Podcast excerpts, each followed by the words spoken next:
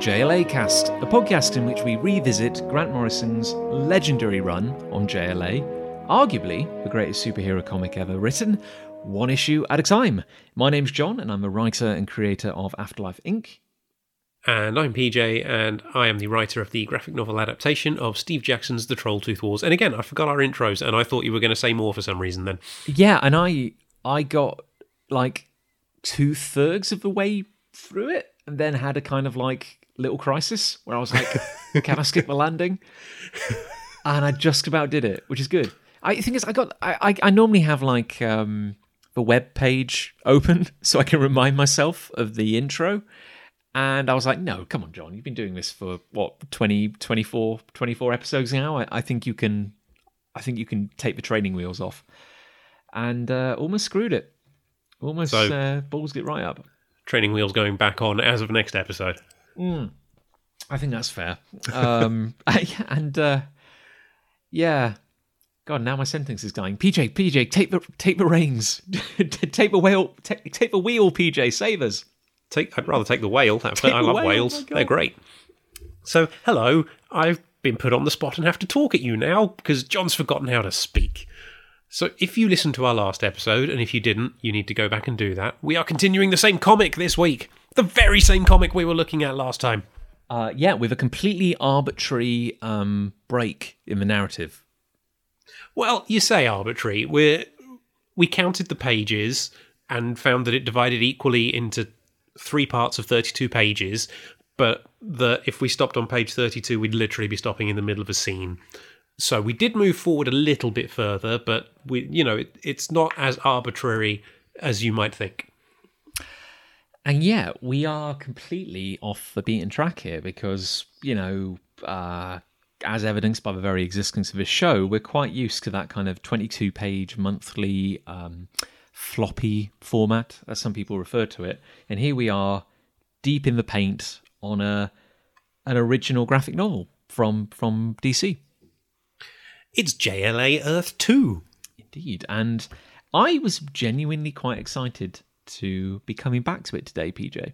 Which is not not that I'm not excited on a regular a regular episode. I mean, what's not to be excited about? I've got a classic comic and and your your amazing company. But um this one in particular, I was thinking about it earlier, going like, oh yes, like a like a fine wine and an old friend. We're coming. I, I can't wait to uh, get back get back into it. I'm I'm particularly looking forward to us covering the the third section of the of the comic on the next show because it's got and I remembered this when uh, when I read the whole thing before we recorded the last show, but it's got some amazing moments for J'onn. Now, where do you? Now, I, I I can't remember if we talked about this before, um, but PJ, where do you stand on the theory that J'onn is more powerful than Superman? I think he is. Mm, I agree. I think that if they both cut loose, well, it's tricky. J'onn, I think, has, he, he's as strong as Superman, and he's got more powers. So he's got the the psychic powers and the shape shifting and the ability to go intangible and invisible, And Martian Vision. Martian vision. Superman does have heat vision, which is he could cause a fire, and that is J'onn's weakness. So that does put some advantage in Superman's court. But I, I genuinely think that if if it came down to it, J'onn could take Superman in a fight. Yeah, I've always I've always felt that way. And maybe like the only reason Superman has the edge is because he's got like a, a degree of determination. Maybe. Yeah, yeah. Like um I don't know, like Superman is such an interesting one, isn't it? Isn't he? Because you either make him godlike and unbeatable, or you make him more of just a strong dude who can fly. I know, like in the JLA cartoon or uh, Justice League cartoon in the in the kind of Tim verse, Hmm. um, I think they did depower both Superman and J'onn a little bit because I, I don't recall J'onn having any of his super strength in the cartoon. They focus more on his telepathy, shapeshifting, and, and so on. There are definitely moments of super strength, but I think yeah, they they both get depowered slightly. Uh, like Superman regularly is just getting blasted by energy weapons, and it's it's hurting him in that show. And I think they they do that for narrative purposes because it suits the stories they're telling, and it works very well. I, I love those shows, but I think there is an element of depowering. I was actually just trying to think, and I've I've got a suspicion. I'm not 100 percent sure because I'm not fully uh, au fait with let's say post New 52 DC comics, but I feel like J'onn has been depowered slightly in the comics these days and and isn't quite on Superman's level anymore. I can't. Do you, are you saying that's in like the kind of current day Justice League kind of stories? Yeah, I've I've I've read a few, and it just feels to me like J'onn isn't quite up there with Superman in terms of strength and his powers anymore. He's still got the psychic abilities and everything, but I feel like in in purely physical terms, he's not on the same level these days. Whereas he definitely was in the nineties. Is that certainly in the? Is that is that like in some of the titles that uh, Bendis is writing nowadays? Uh no, I haven't read many of those. Certainly not for the last year or so. But in the JLA book, uh, Justice League book that was written by Steve, uh, Tom Steve Orlando? King, No, Tom Tom King. I think. I think they he brought back uh, the the monitor and the anti monitor and it was a whole brought back the Justice Society and, and all that sort of thing for the first time since they rebooted their universe. And but J'onn and Superman were both in the book, and it, it just felt like J'onn wasn't as powerful to me. I, might be wrong, but that that was my interpretation. I can understand how it would certainly be a challenge writing, you know, trying to come up with a credible threat when you've got a team that features two characters with that level of strength.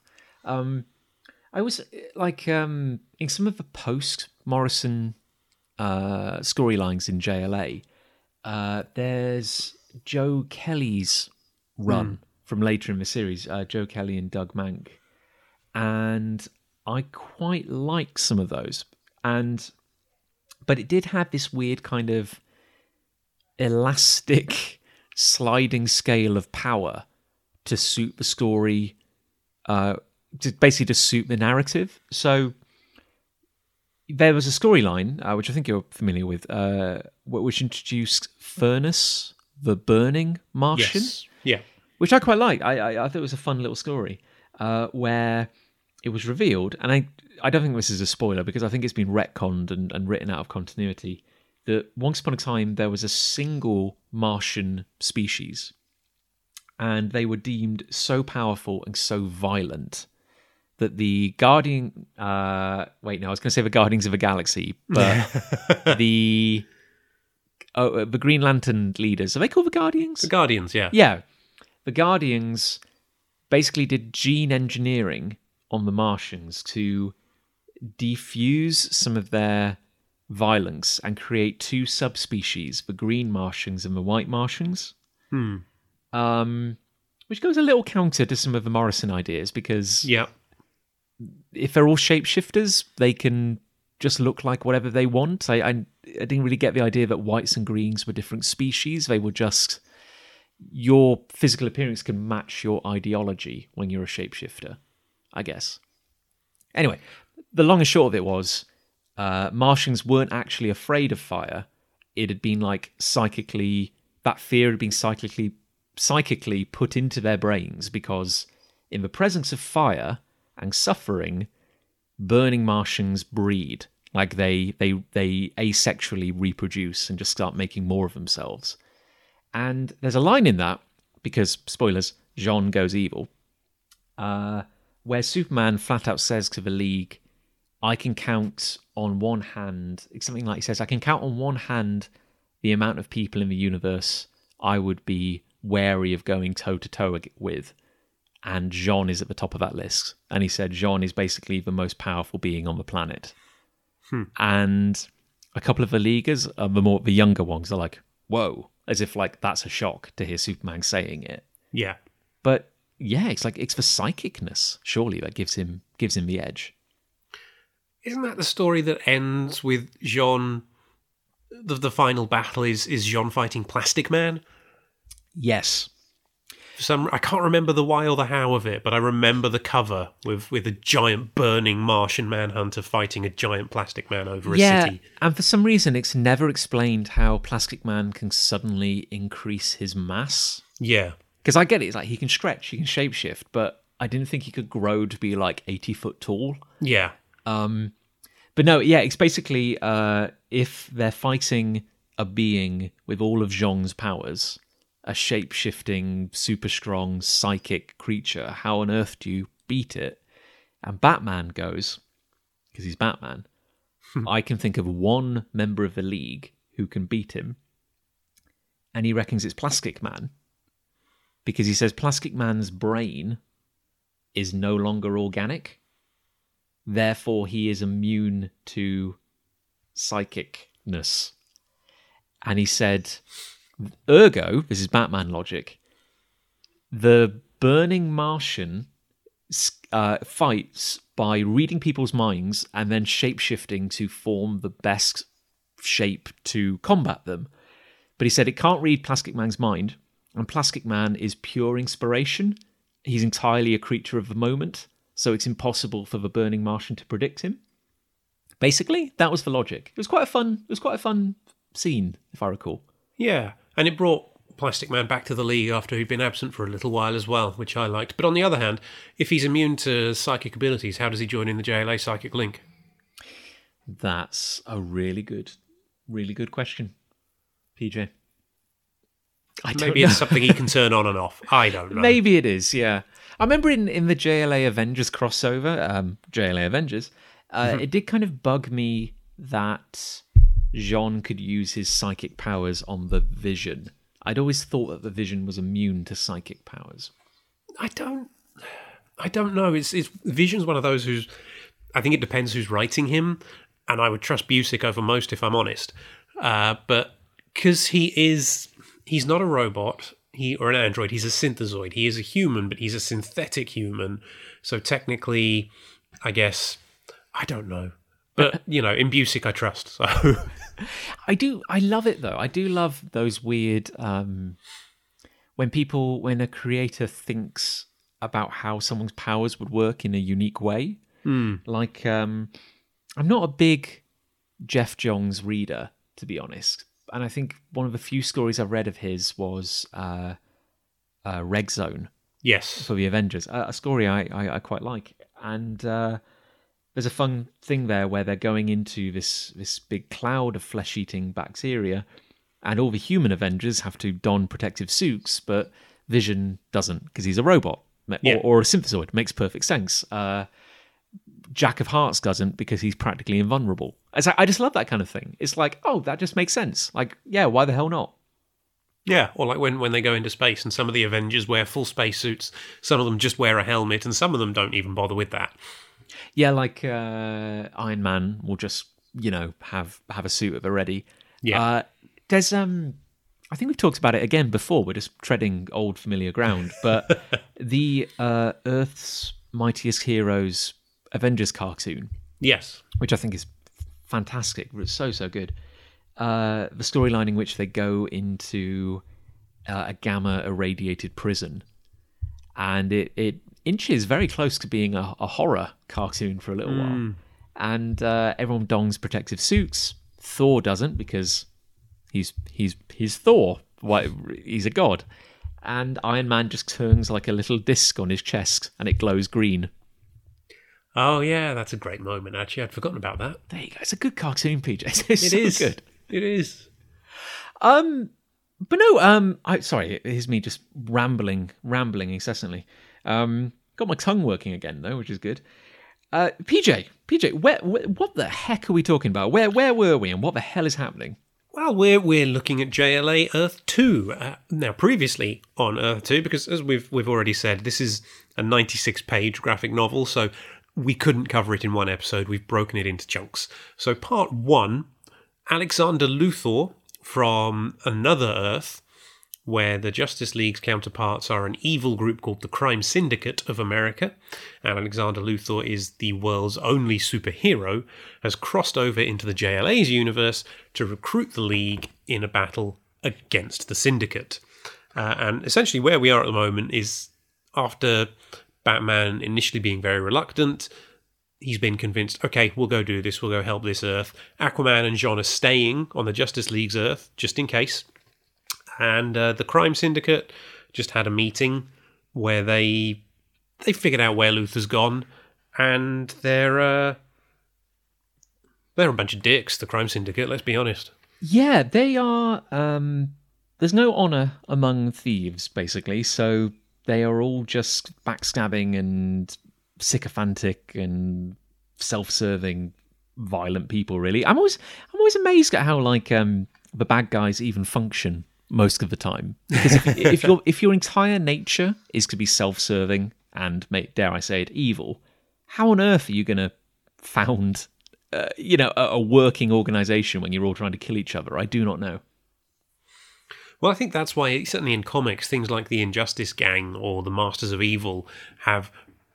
They come and then they go away for ages, and then when they come back, it's an entirely different lineup that's purely around for one story because the infighting just wouldn't work to be a long term team. Well, um, that well, come to think of it, I think we're going to be seeing a lot more exploration of how a world might actually work when everyone is self-serving and nasty in this installment.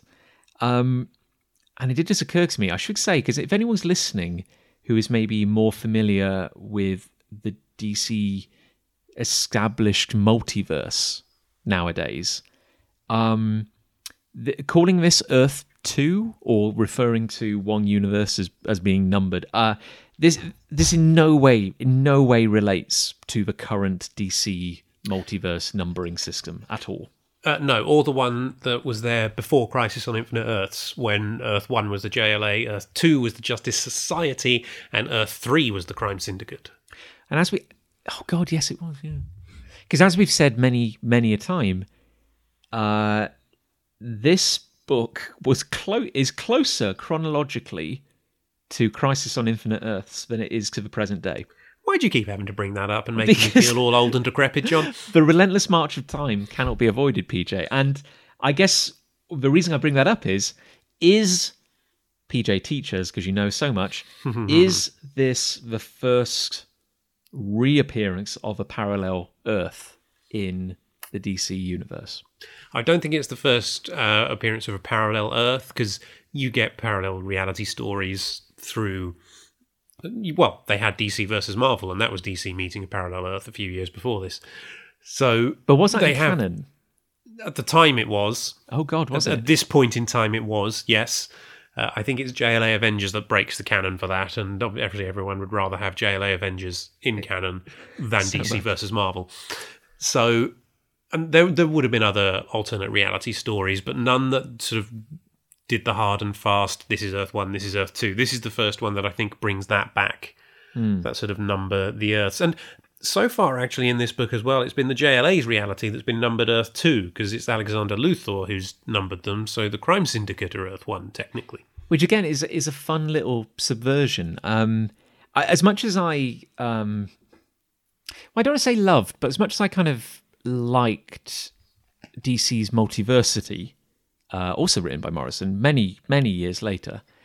Um, I'm not sure how I feel overall about numbering and codifying the multiverse so much, if that makes sense. Like looking like the Marvel multiverse. I like the idea that there's probably like infinite multiverse, uh, infinite parallel Earths, and we don't need to catalog them all because there are just so many of them. And was it um, the main Marvel universe is Universe six one six? Yeah, is that correct? Right. Yeah. So the weird thing about the DC, the current DC multiverse, as I understand it, is that there's fifty two. There are exactly fifty two. DC have a weird obsession with that number, and it I, I don't know why. I but yeah, I I I, I, won't bla- I can't blame Grant Morrison, but I think Morrison is in some way involved because it, as you say, it goes back to uh, 52. yeah, the weekly book. the weekly book, which Morrison was one of the four writers on. And I honestly think because Morrison just has such like a a, a Midas touch with DC products that like again, there's no real reason for, for for the number or the word 52 to mean anything. But it's just like, ah, 52, 52, that was a popular thing. So then you get the new 52 for no reason other than it sounds cool. Well, 52 served a purpose as a book because it came just after Final Crisis. And Final Crisis finished, and then all of DC's books jumped forward a year. So they all had the hmm. one year later logo on them, and there was a year of story that wasn't really missed, but there was there was stuff we hadn't seen. And that's what 52 was designed to fill in. That series told us what happened in that year when Batman, Superman, and Wonder Woman were absent as well. They'd all gone off for one reason or another to Oh, better PJ, themselves. PJ, not to not to disagree, but was it after Infinite Crisis rather than Final Crisis? Yes, you're right. I, I, I got. I meant Infinite Crisis. I was picturing the cover to Infinite Crisis in my head where Superboy and Nightwing are teaming up, but for some reason my mouth said Final Crisis, so I do apologize you know for what, that. PJ? It's not like DC has done more than one Exactly. crisis. I, I don't know how you could be expected to keep track track of these. But I think it was straight after 52, didn't they then go into Countdown, Yeah, they which was another up. 52 issue weekly? Yeah, uh, they they counted up, then they counted down. Yes, 'Cause- and 'cause it- Countdown was Countdown to Final Crisis for like the last 20 issues or so. So you had this, this like two years after Infinite Crisis, Final Crisis happened and rebooted everything. And that was then when they had the new 52. So they've already used it three times in the space of two years. Yeah, because Infinite Crisis reintroduced the concept of a multiverse, but Yes. then it Final Crisis hinted at some multiverse stuff. Again, Morrison's kind of blueprints for building this new new multiverse. But then it wasn't until Multiversity, which came after Final Crisis, where they specifically did the map of the multiverse, like which which is don't want to take it away from them is is is a is a thing of beauty. Like it it is a such a complex project to try and go. We're gonna combine nearly a century's worth of stories and concepts into one coherent map. So we've got everything from Neil Gaiman's uh, Sandman and you know the Endless to Hell to New Genesis to Apocalypse. Even Wonder World from JLA makes an appearance, and it all kind of makes sense. The problem I have with it is that it's now set in stone, and there's maybe less room for actual kind of exploration or coming across Yeah. anything completely new. Well, there's there's a concept in there of you have the multiverse, but then there are multiple multiverses that form the omniverse, and they sort of all cluster together.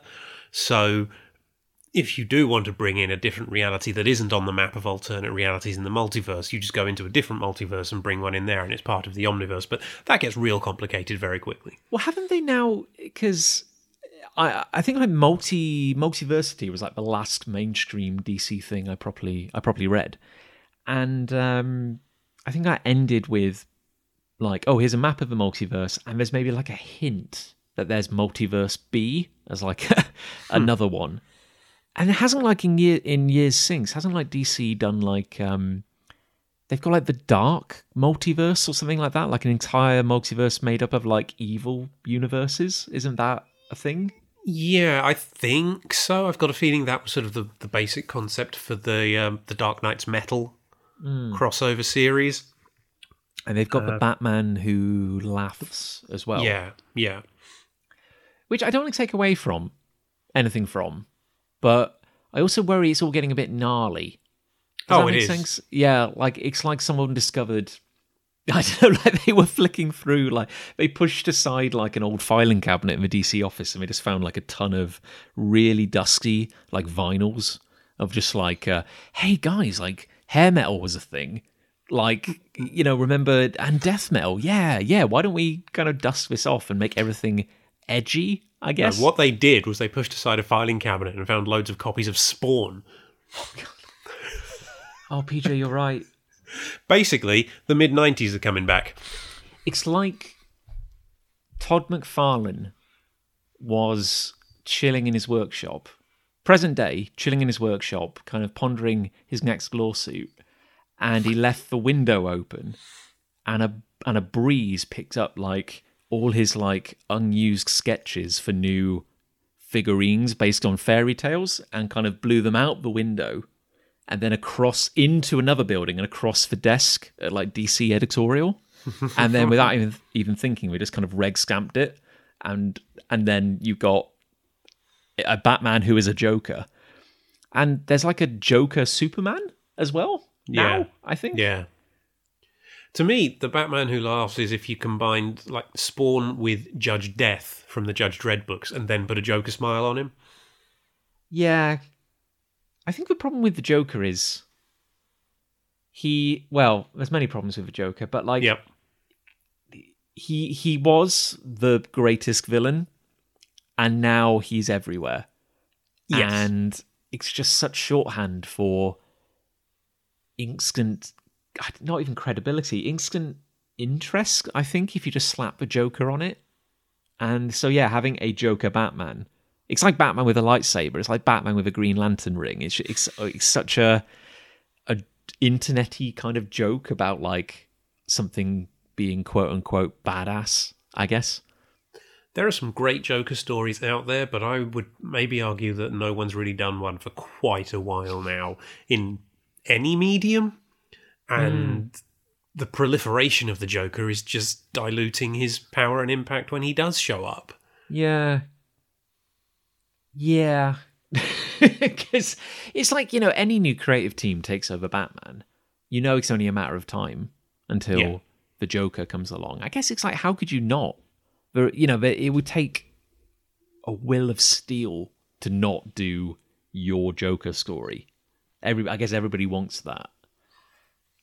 I think though there's an element of make sure you've got a Joker story before you dive into a Joker story. You know, it's it's don't just tell a Joker story so you've used the character. Tell a Joker story because you've got a Joker story to tell. I've got to say, like, I felt. I know, I, I know, I'm, I'm frequently a little, uh, I lean a little hard on Bendis. Um, but when I, when I heard that Bendis was going to be taking over JLA, I basically saw it in my head. I was like, well, I pretty much can guess exactly what he's going to do, and of course, he's going to bring the Joker in because I don't think he, he could not. I, thi- I think that's just like of course he's going to play around with all the big the big toys i I think that's just oh god yeah and he, the way he wrote norman osborn for like 10 years over at marvel like of course he's going to do lex luthor Yeah, but I I feel like with Bendis, love him or loathe him, at least he won't be using it just for the sake of using it. He'll feel like he has an actual idea and a story to tell. It may not be a story we enjoy, but he goes into it going, I've got an idea, I'm going to do this, rather than just going, I need to use this character now. well hasn't he hasn't he actually brought back ultraman recently I'm not sure, to be honest. I haven't read the last issue. I did read some of his Superman when he took over the Superman books, but the last one I read was the one where Superman outs himself as Clark Kent to the world, and I haven't actually read any since that. yeah i do have a feeling though that bendis i don't know i feel bendis is a better recycler than an innovator in a way i i think he's very big on picking up popular things in the past and bringing them back and sometimes doing a good spin on it and sometimes not but i don't get a massive amount of innovation from his books I will say, I, I think there's there's one thing he did do, which, or maybe even two things actually. One, the first one is just bringing Spider-Man onto the Avengers. I never understood for years why that was such a no, you can't do this at Marvel, and then he did it, and it worked really well. And now Spider-Man just is an Avenger sometimes, and that's great. But also Miles Morales. I'll always give him the time of day for Miles Morales. I think there's a lot of stuff he did sort of introduce that I, I think he did over rely on Norman Osborn and having Norman Osborn become the super adaptoid or whatever it was during his Avengers run, that just did not work. It was too much Osborn. So much- unnecessarily. so much Osborn. Um, have you know having Osborn as a one-off Avengers villain was interesting, but having him be the recurring Avengers villain of Bendis's run just made no sense to me. Yeah. I don't know. Sorry, this this isn't meant to be my my kind of harping on harping on Bendis kind of thing, but yeah, here we are. I just find it interesting that the the uh, the concluding kind of takeaway points to my TED talk, PJ, are that Morrison's influences, uh, the, the the effects of Morrison can be felt like for for many years from now, and I think Yeah. there's, I think the work done in Earth Two, in particular, he said, bringing it back to the topic. I think many creative teams following this have have picked up these characters and these concepts entirely based on what Morrison did here. Yeah, I would agree with that. Should we get back into it? Yes, so we are jumping straight in. The Crime Syndicate have just had a meeting where they talk about basically getting ready for whatever Luthor's bringing from the universe of matter, how they can prepare for that. And Ultraman and Owlman have had a, a bit of swearing at each other and, you know, threatening each other. You know, Ultraman's super powerful and could crush Owlman's head, but Owlman has some pictures of Ultraman. Yeah, and like um there's a weird um backstabby not very pleasant love triangle thing going on here, I guess where technically Superwoman and Ultraman are together, but in a kind of gross kind of trophy wife kind of way, I guess. And Yeah. whereas her and Owlman are having an affair, but it's like an open secret that they're having an affair. Yeah, everyone knows. And Owlman just likes winding Ultraman up, I guess. It's twisted. And yeah, they they're not fun characters, but they definitely well, they are fun characters, but in a they're not nice characters. They feel quite they're very uh, they're they're well fleshed out villains. They all feel like unique types of scumbag. I think. And it's a nice inversion of the relationship between the Trinity, because with Batman, Superman, Wonder Woman, there is respect. That is mutual respect between the three of them that that is each of them trusts the other, knows each other's limitations, and they can work well together because of it. There is absolutely no respect at all between Ultraman, Superwoman, and Owlman, and they hate each other's guts, and they only sort of work together out of necessity. Mm-hmm. Yeah, and you get a. It's interesting that you get like a different flavor of their their cruelty because like hmm. Ultraman is an inverted version of Superman, but he doesn't have Superman's kind of brilliance in a way. Like he's a lot more of a blunt instrument. Like he, yeah, a thug really. Yeah, people forget that Superman doesn't just have his powers, he's got a very keen mind. He he thinks things through. It's only because he's on a team with Batman that that doesn't always you don't always notice it quite so readily. But Ultraman does not have that. He's not one for planning. He yeah, just uses force. Whereas we see here that Owlman really has thought of like he he's a much more cunning and well clearly clearly very very smart but is oh just like he has he has he's a few steps ahead of Ultraman is what I'm saying Yeah. about like what what this actually means for them. But I guess having been introduced to this inverted trinity, we are literally going into the toilet. Yep. We are joining Johnny Quick and Power Ring in the Crime Syndicate's bathroom, which is quite possibly the most ostentatious room we've seen on their version of the Watchtower so far, because it is all gold, shiny, with statues and like clamshell basins, and it's it's like Donald Trump's bathroom. except probably probably smells a little better even even in this gross gross universe.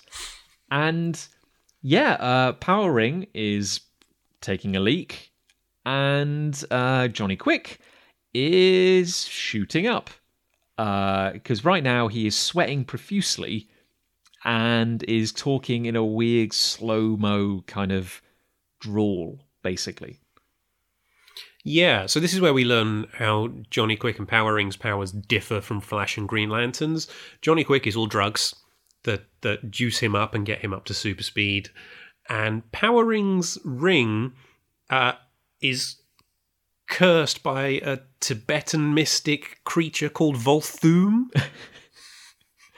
Yeah, and right away, I love. I, I. It's the small details that make this for me, but I love the fact that while this is an inverted version of the JLA, they're not direct copies, yeah, which is so weird. It, it, it, it would be. You could tell the exact same story with carbon copy evil versions of the JLA, but no, this isn't Kyle and Wally.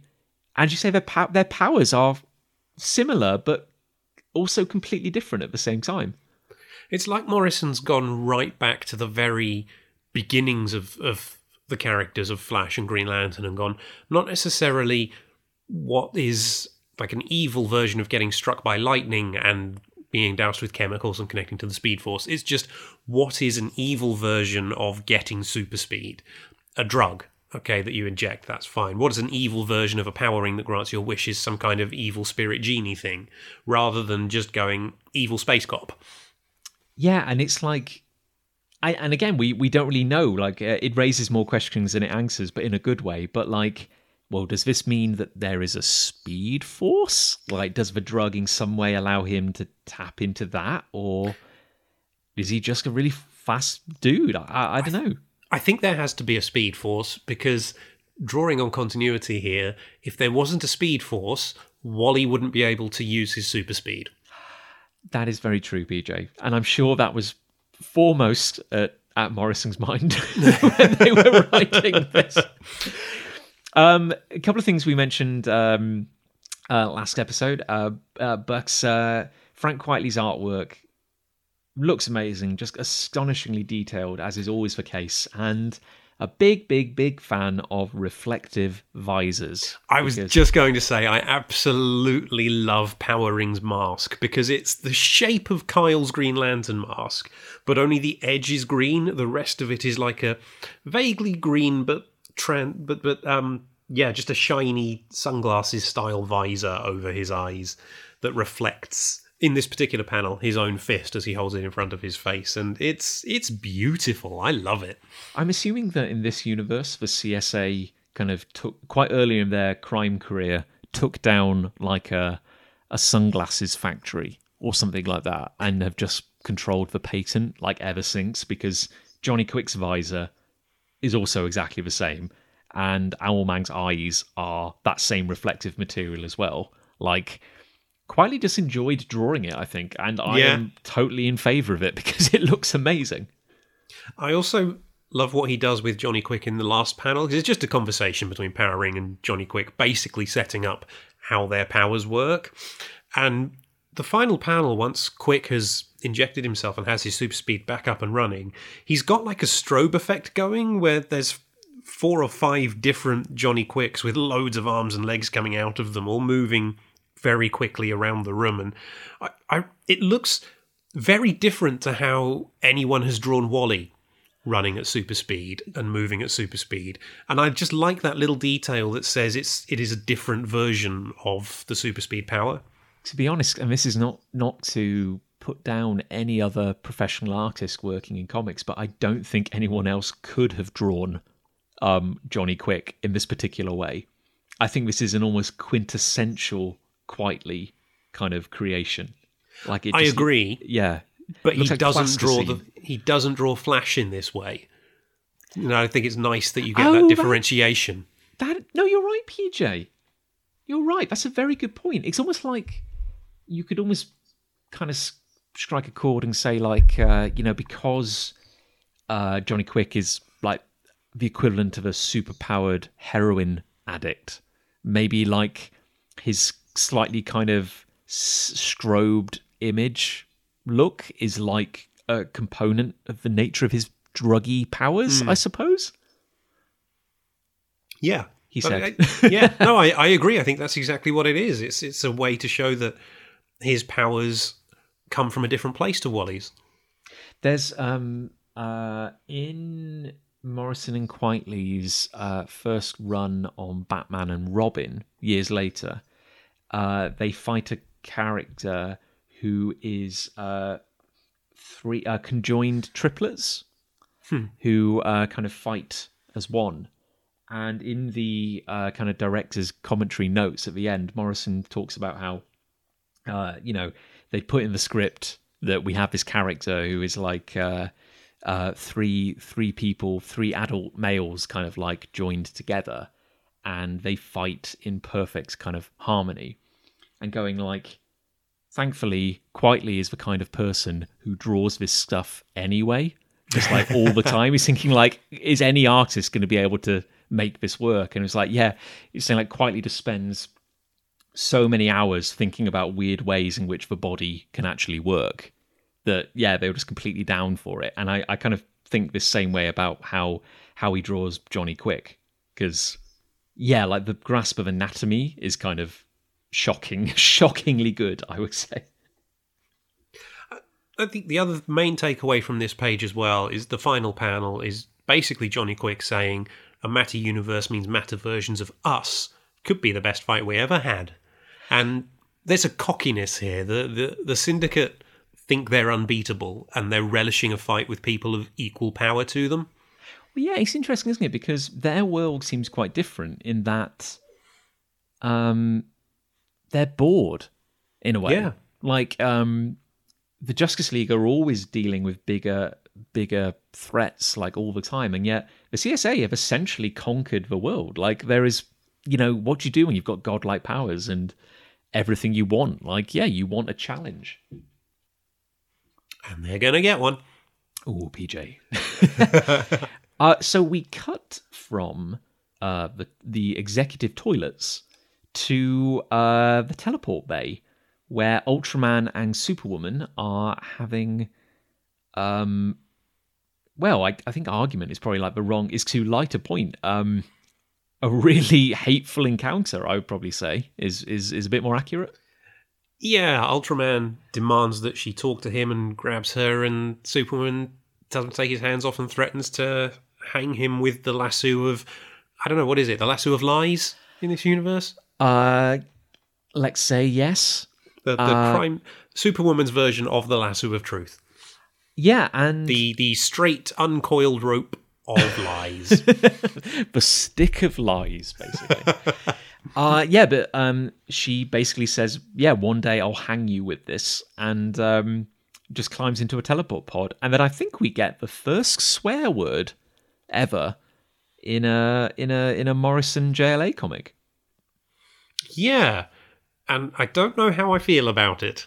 I mean, it does feel in keeping with Ultraman's character. He calls Superwoman a bitch as she teleports out, but it's it it it's weird when you've been reading normal JLA and then you get to this graphic novel and there it is. Well, it is interesting, isn't it? Because um, obviously we've been working with Howard Porter's artwork up until this point for, for the vast majority of stories, and they both Howard Porter and Frank Quitely are very different artists, and they each bring something different to the book. And it's it's interesting that we've talked about the main series being so kind of bright and dynamic and larger than life, hmm. and with Quitely and you know, and then you look at Quitely's work, which is brilliant, but has a certain grittiness to it. Like, this does feel like a more adult version of the JLA. Yeah. Even though these are the characters I like. And I agree with you. It's like, it is quite strange to hear a Superman esque character swearing, particularly when there has been no uh, language of that nature in Morrison's other books in the series. But again, it is fitting and just kind of shows you how kind of like sordid this world is. It's really grimy. Just uh, just checking because I believe at this point the uh, Comics Code Alliance thing was still around. I don't think Marvel because it was Marvel who first moved away from that, and then it just eventually sort of stopped being in place. I can't find their logo anywhere on this book, so that's probably why. Well, here's a question for you: Was it actually on? You know, now you've got me thinking. Was it actually on the main JLA series? I can't remember. I can't remember. Because it's weird, isn't it? It's not that there are. It's not that there aren't adult comics. So there certainly were adult comics being made at Yep. the time. Yeah, Vertigo existed by this point, yeah. had done for several years. Which is weird, isn't it? Yeah. I get I guess you could you could in an alternate universe have made a real point about going and this is the first comic ever in which Superman swears. um that Superman or Ultraman swearing does not make the book interesting. No. but um yeah, it's it's interesting, isn't it? It's a very different it's a very different beast. This ain't your daddy's JLA, I suppose we should say. Definitely not. But the scene ends with Owlman approaching Ultraman to say that there's something he ought to know, but we're not going to find out what that is yet. And we, speaking of sordidness, we cut to uh, a city street far below, and we should we say it's Metropolis? I guess maybe. Yeah, the uh, Crime Syndicate universe equivalent of. Well, here's the thing, PJ. Speaking of that kind of grime and sordidness, and Quitely's quite kind of like gritty and intentionally ugly artwork sometimes. I have to say, like, I did not like this at first. The first time I read it, like, I was like, I feel kind of dirty in this world, and it's only in no. When I first read it, I was like, "Ooh, wow, yeah, this is grim." Yeah. But it wasn't until later years that I came to appreciate it more. But like, yeah, this universe is kind of horrible.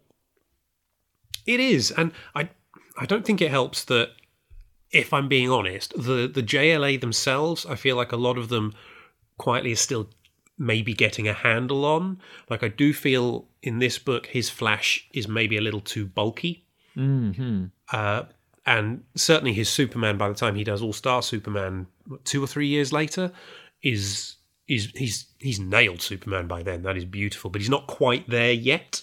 Yes, it's interesting, isn't it? Because I he he's definitely got the chunkiness of Superman. Like he draws him with a real kind of weight here, which I do like. But yeah, you're so right. Like, a completely different beast to how he draws him in All Star Superman, and that's very interesting as well. Because like All Star Superman is a very bright universe, and Quitely's artwork suits it perfectly. I don't think any other artist could have drawn that book in that way. Uh, and yet, yeah, here you've got that that um, well, just grottiness. Like he, it's like his early work on um, the uh, the Authority with Mark Millar. Like that is a very kind of dirty book, for lack of a better word. You know, you kind of feel like you need a wash after reading it. Yeah, I know what you mean. And I think he leans into that. He's because I think the Syndicate are great in this book. They're basically perfect, but and it might be that he intentionally has grimed up the league a little bit just so that it doesn't feel too jarring when you've got the two of them meeting. Like you had to do the same art style. Because I think his Luthor as well is is superb in this book. It's just absolutely brilliant. Um, it's as I say, it's just the the league themselves don't quite feel their not what's Jean and Batman. I think maybe are excellent in this, but I, I feel like he would do better with some of the other characters later on. Well, I know what you mean though, because like if you're drawing a main say you're drawing a mainstream Justice League comic in the 90s or you're drawing the Avengers A, yes, you want your artwork to be good, but B, you also want it to be for lack of a better word, cool. Mm-hmm. Like there's a big thing about mainstream comic art, particularly at the time, which was meant to be this is not how the world really is. This is this is this heightened Hollywood version of the world. Like you look at the way Howard Porter draws Kyle versus the way in which um, Frank Quitely draws Kyle. Clearly the same character, but there's a certain weight and a kind of realism to Quitely's work. And I, I say this with the utmost respect for both artists. They they Yeah. bring something different to it. I'm not saying that one is better than the other. I'm just saying that like when I look at Kyle as drawn by Howard Porter, I want to be Kyle. Like I want to be that cool in a 90s fringe curtains kind of way. you know, I don't want to be this version of Kyle. Uh, and I'm not saying one is better than the other. I'm just saying they're doing very different things on the page. and really they're on very different books, even though they're both JLA written by Grant Morrison. Porter is the the big ideas superhero book, the mainstream book that his his art suits perfectly for that book. This is different. This is something darker and grittier. It's aside from the main series. It's it's a nice complement to the main series if you do read it all, but you can read it as one standalone thing. You don't need to have read anything else Morrison did with the JLA to get it. And and it works as its own thing. Yeah, um, and you don't really need to think about any greater continuity or anything like that, do you? I I I know I know you were saying that this was meant to be uh, part of an ongoing series of kind of standalone graphic novels, an idea which I can actually hundred percent support. I just wonder, given that some of the bigger concepts in this book and the fact that it does work as a completely standalone thing, do you do you suppose it was in any way going to be marketed at a more mature audience? That series. I don't really know thinking about it. So I've read the other one they put out, the League of One, and that one didn't have it didn't feel like something that was for a more mature reader. It just felt like a longer Justice League story than your standard issue. Didn't feel particularly special either. This does make me think a little bit of when they um, would put different covers on Harry Potter novels Oh yeah. so that yeah. adults could read them. I'm wondering if this is meant to be like the thinking man's Justice League comic in a way. I don't know. Look, I hated that. I'm a thinking man, and I read those Harry Potter books with their bright, shiny kids covers on them because those were much better covers. Yeah, no, I agree. I agree. I, I just it doesn't change the fact it's a good story. I just yeah, it's it's you know for me as as a as a younger teenager reading these for the first time, uh, I picked up Earth Two, and I picked up JLA World War Three, and I think and I think initially I liked World War Three more hmm. because I'm like, whoa, this is popcorn comics. This one, I feel like I need a wash. Well, I think so do the League because we are in the street with the League in civilian clothes, just having a look around, and Superman is basically saying, "This is so grim. I've never seen anything like it." As a man walks out of an alleyway and kicks a dog. and yeah, there's just like a load of crime and homeless people and uh, a guy drinking on the street and a movie theater is showing uh, the three racketeers Which, is only is a a- 15. which is only a 15 which is uh, again a nice little oh inverted universe sort of thing um but yeah kyle tries to intervene as this guy is kicking a dog and he does so by making a big green energy dog appear to uh, scare the guy off uh, and everyone starts screaming and running in panic because they think the crime syndicate are here Yeah, they shout that it's Power Ring and run away. And then Luthor drags them into an alley and starts shouting that all they have is the element of surprise and you need to get used to people kicking dogs, people are suffering. But Hmm. yeah, Kyle rightly says he doesn't like the place, and Superman says, Look, we've seen enough, let's act. And you get a nice shot of the League putting their costumes on. and and again going base this is one of the things I, I i didn't like as i said i didn't like when i first read it and it took me a long time to get my head around it because i found it too i was like oh that's weird like no universe would work this way but of course the idea that this is with morrison is dealing with the concept of a universe where things inherently work out for the worst. Hmm.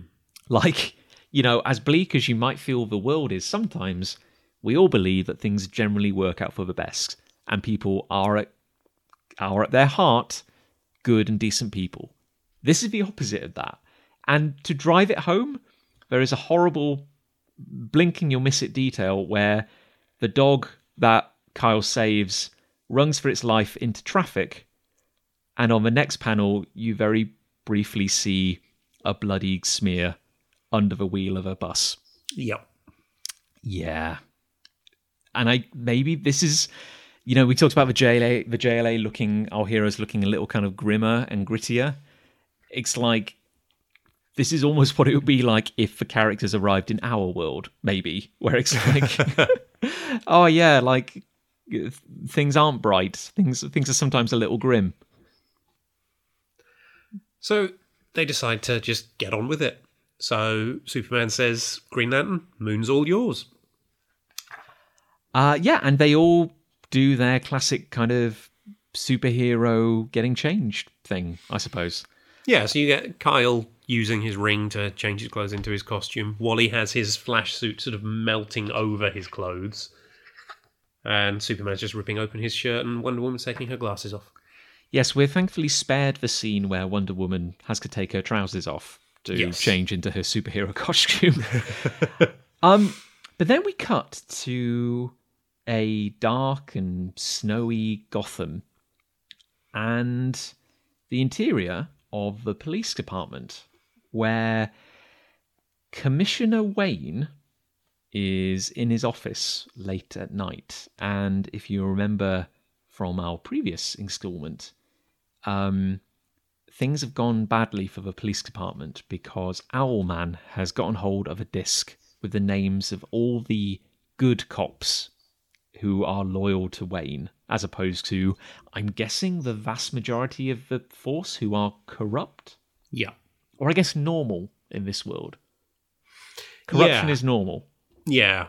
And Thomas Wayne is, is being set up as like the one good cop in the GCPD. And he's risen to the rank of commissioner.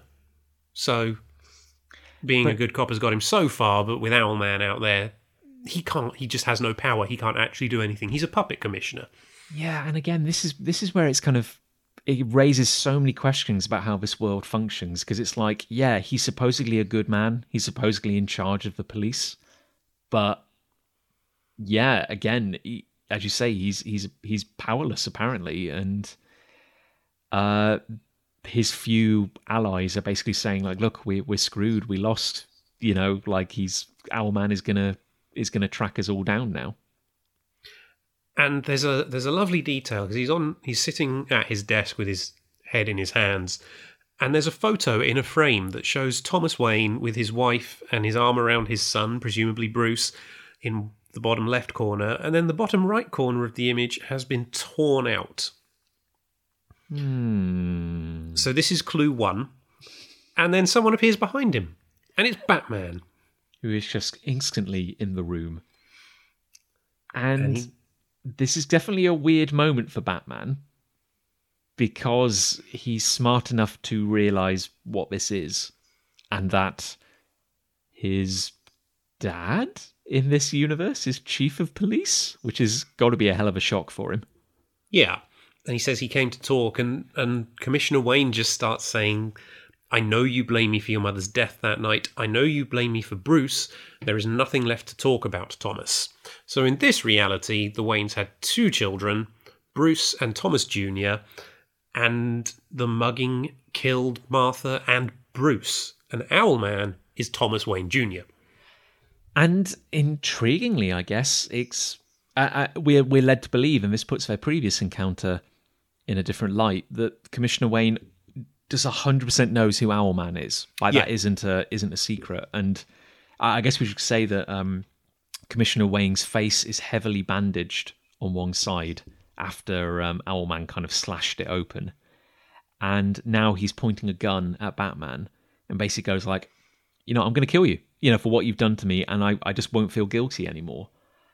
And um, yeah, and Morrison did a real good job of showing a, a man in an absolute hopeless position. And Batman just goes, Will you be guilty of murdering the wrong man? I'm not Thomas. I'm not Owlman. And he says, My name is Batman. I'm sorry to hear about your family. and I love this panel, this close So up on good. Batman's face, because there's a slight pause in the dialogue. When he says, My name is, there's then three dots before he says Batman. And something about the way Quitely's drawn his face and the dialogue, it makes me feel like this is Bruce piecing together exactly what Owlman is in this reality, and his relationship to Commissioner Wayne, and working out do I tell him that I'm Bruce? And um, there's a lot happening in Batman's head, and he makes his decisions very quickly, but he thinks about them in great detail. And th- this one panel, this one close up of Batman's masked face, just says so much. That is a wonderful point, PJ, because obviously I'd you're right, and there's layers here which I'd never truly kind of, you know, kind of um, picked up on. But yeah, on the one hand, Bruce is talking to his dad, who is dead in his universe. As you say, he's also piecing together 101 other things as well. And I'd never even picked up the fact that Bruce, being that smart, would of course work out exactly what's going on here and know. God, it must be also kind of chilling to know that your alternate reality brother is the equivalent of you in this world. And I guess as well, working out that in this reality, Owlman isn't Bruce Wayne. Bruce Wayne is dead and died as a child in the very incident that inspired him to become Batman in the normal reality. And Yeah. the fact that he's just able, he's just able to deal with that straight away and go right down to business, got to do the Batman thing. It says a lot. Yeah, and uh, you know, also Batman good at compartmentalizing things, and like as horrifying as this is, this isn't his world. As you said at the start, it's like you know we're not we're not universal we're not a universal police force. Basically, we're not responsible for every world, but we get this amazing mirror of um, Thomas Wayne, and we punch in closer on his face, and he goes, "Whatever stupid name you call yourself, I know my own son. I and there's just this faltering little moment where you're just like, oh my god, like it's as weird for both of them, basically. Yeah, Wayne Thomas Wayne has realized here that something's up. Something's not right. This maybe isn't Thomas, but but before he, they can get any further in their conversation, two cops burst in, pointing shotguns at Batman, and we all know how that goes for people. And again, just again, two quote unquote good cops who are loyal to Wayne. And yet one of them says the most bizarre line. He goes, Everybody here's got a grudge. You say the word. So they're convinced this guy is Owlman, Yeah, which again raises the question of what what does it mean to have a grudge against Owlman? Like, it, it- you know, they they having a grudge is enough to want to kill this guy who is an out and out criminal. Like, but he's not a criminal because this is this inverted universe. So I'd be fascinated to know what Owlman's actual status is in this in the city of Gotham, if that makes sense.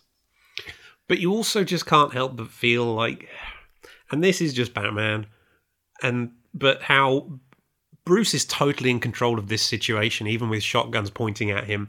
And when Batman says in the next panel, in less than 12 hours, the crime syndicate's global operations will cease, and then you get a close up of his smiling. Uh, no, that's his eye. That's his eye. That's his eye. Never mind.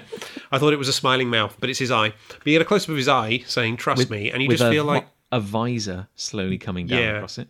yeah, that's what it is. I don't know how I misread that so totally, but yes. but you feel that Batman is right.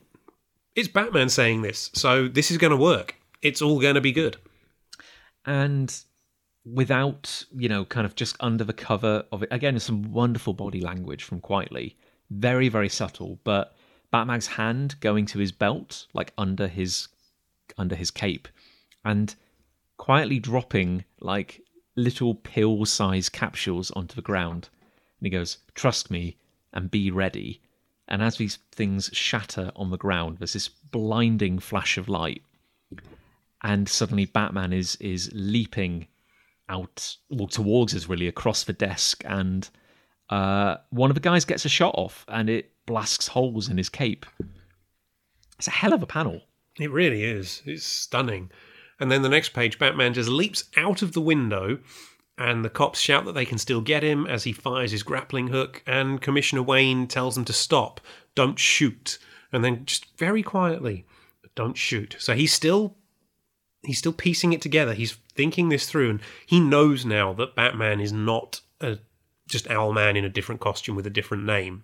So it's the moment where he chooses to trust him. And also he's taken his uh, glasses off, which is a very small and subtle thing, but could be interpreted as he's gotten a little a little emotional in a weird way. Like he's having this kind of like almost existential moment where his dead son, his the one he lost is is kind of back again. It's, it's uh, there's a lot to a lot to process.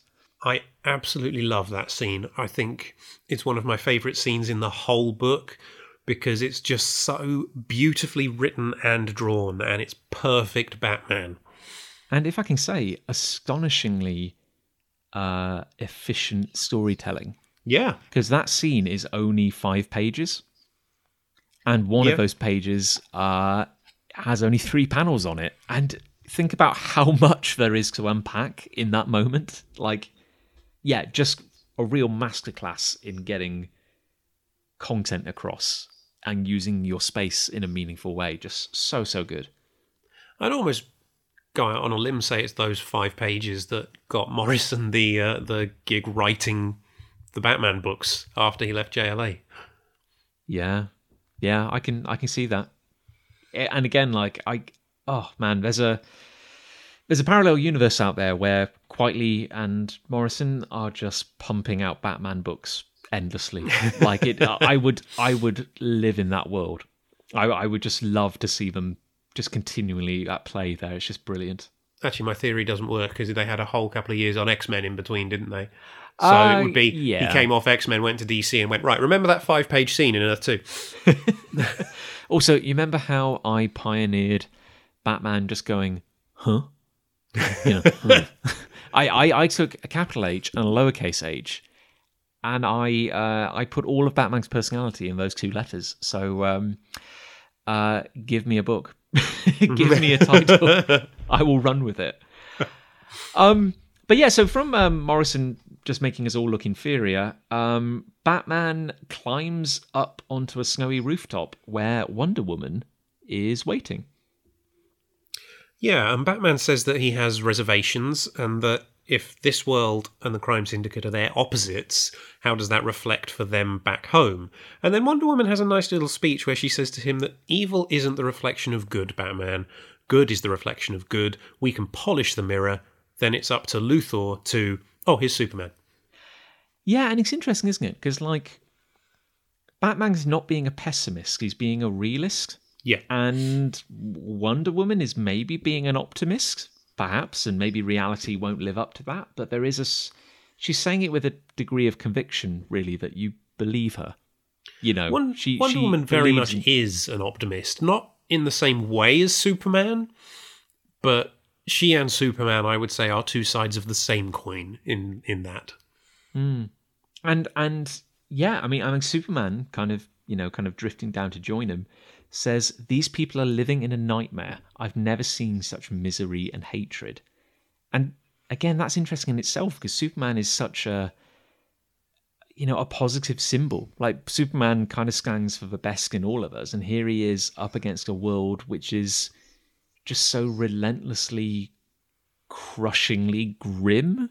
You know, it's it's interesting that they don't that he or any of them don't buckle in the face of that i suppose it's a real test of their their um their ideals i guess And it feels like that's almost reflected physically in the way Quitely draws Superman in these two panels, in that he's he's not majestic hovering above them. He's insulated almost. He's got his cape wrapped around him rather than flowing out behind him. And he doesn't need to do that for the cold. Superman doesn't feel the cold. He lives in the North Pole.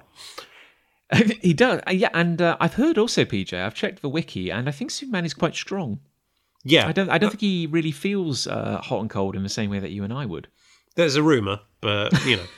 it's a rumor. It's not confirmed, you know, citation needed, but um um yeah, and it's interesting I guess that the league are putting so much trust in in Luthor, which is quite an interesting thing. They're they're they're really biding their time and sticking to a plan rather than they haven't just basically launched an assault on the moon to just try and beat beat the crap out of the CSA. Well, I feel like they, you know, they've they've they've seen this reality now. They they've got an idea of what it is, and having seen that it is an, an evil reflection of their universe and seen their counterparts, it probably cements the idea in their heads that if this Luthor is the complete flip side of the Luthor we know, then we should probably do what he says because he's the good guy here and he's right about all of this. So let's let's follow his plan.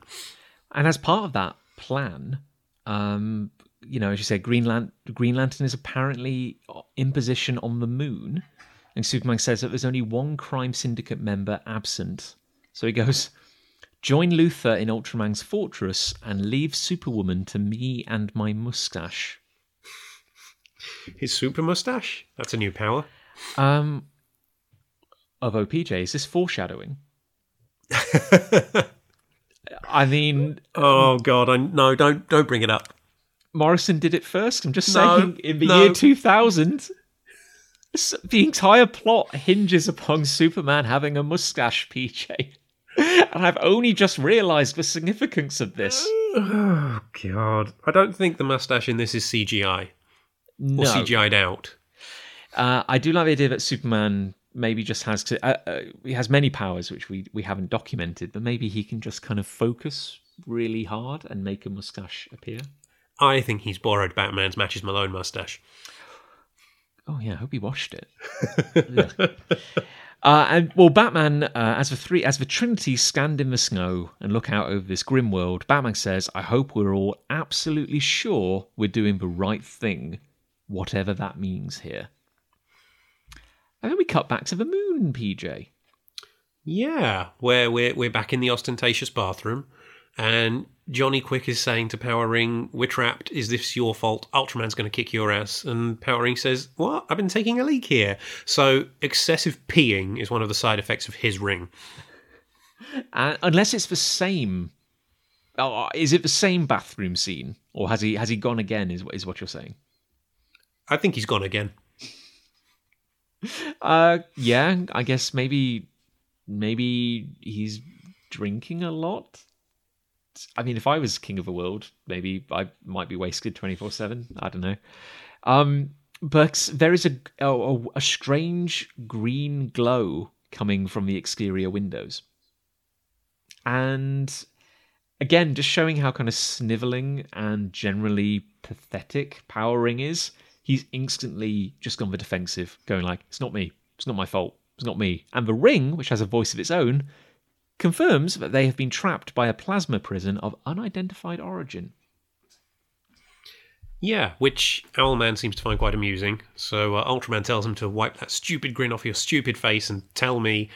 And Owlman just tells him to shut up and look as they look out of this green glow. And then we get an amazing splash page of Kyle Rayner hovering in space, and he's basically created a giant pair of hands that is clasping the entire moon.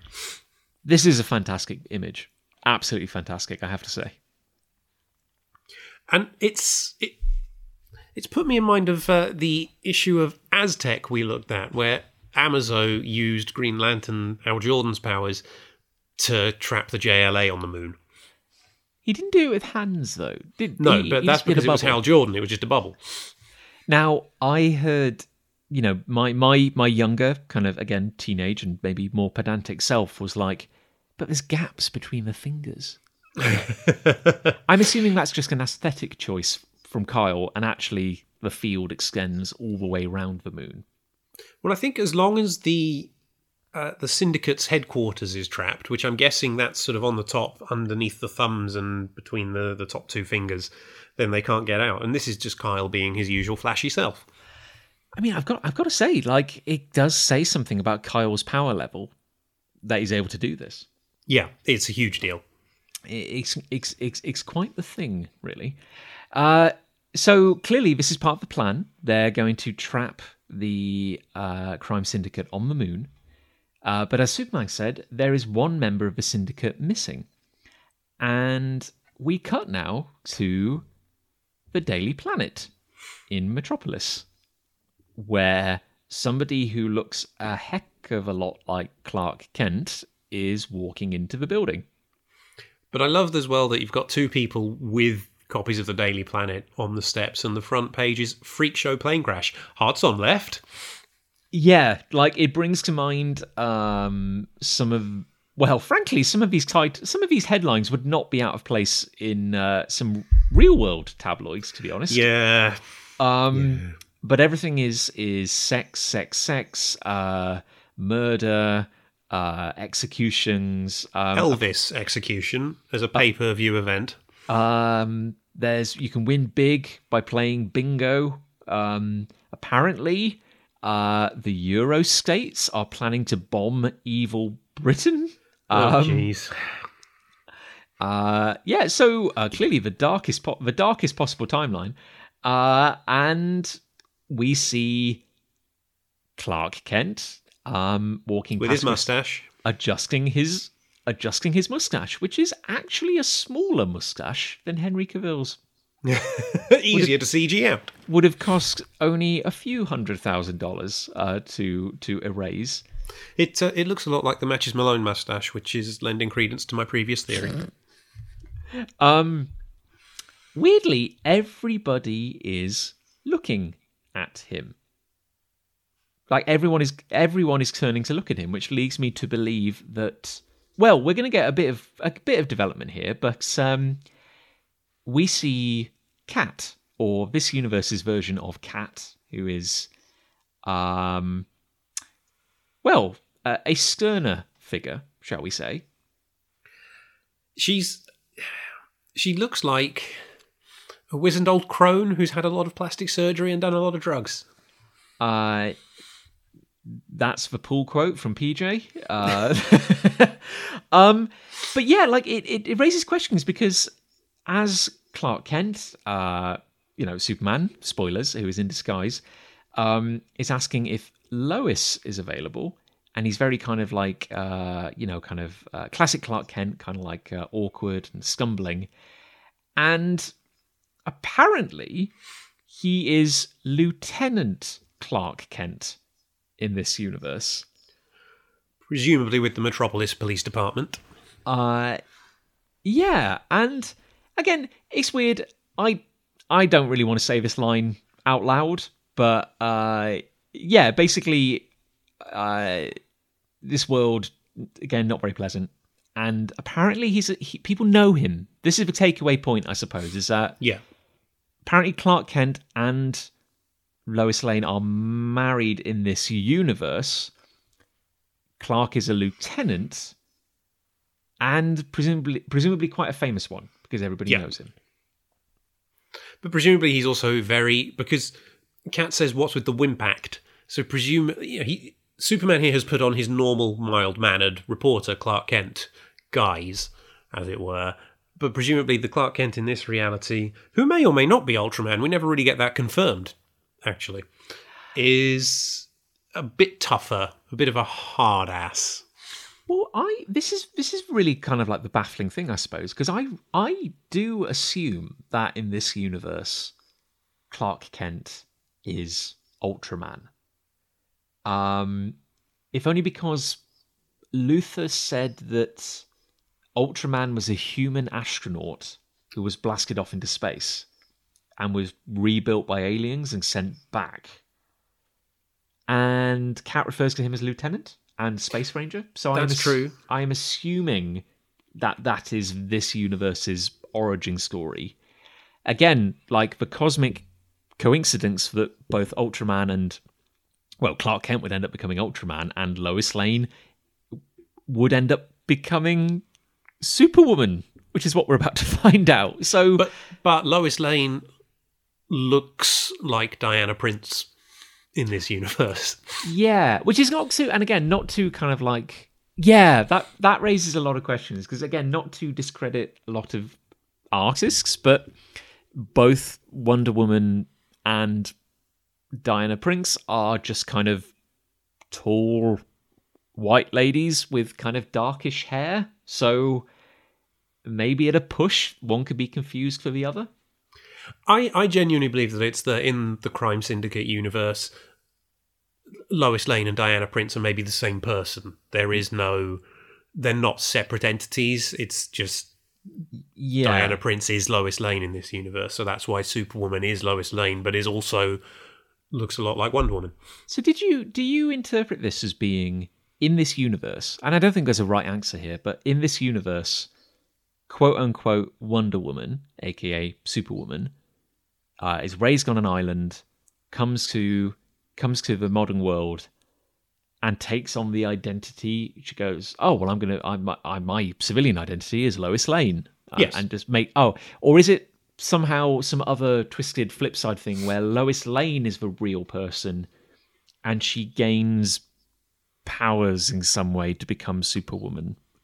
I I go the first one purely because part of the Lois Lane secret identity is a pair of glasses Yes, and is very very Superman Clark Kent.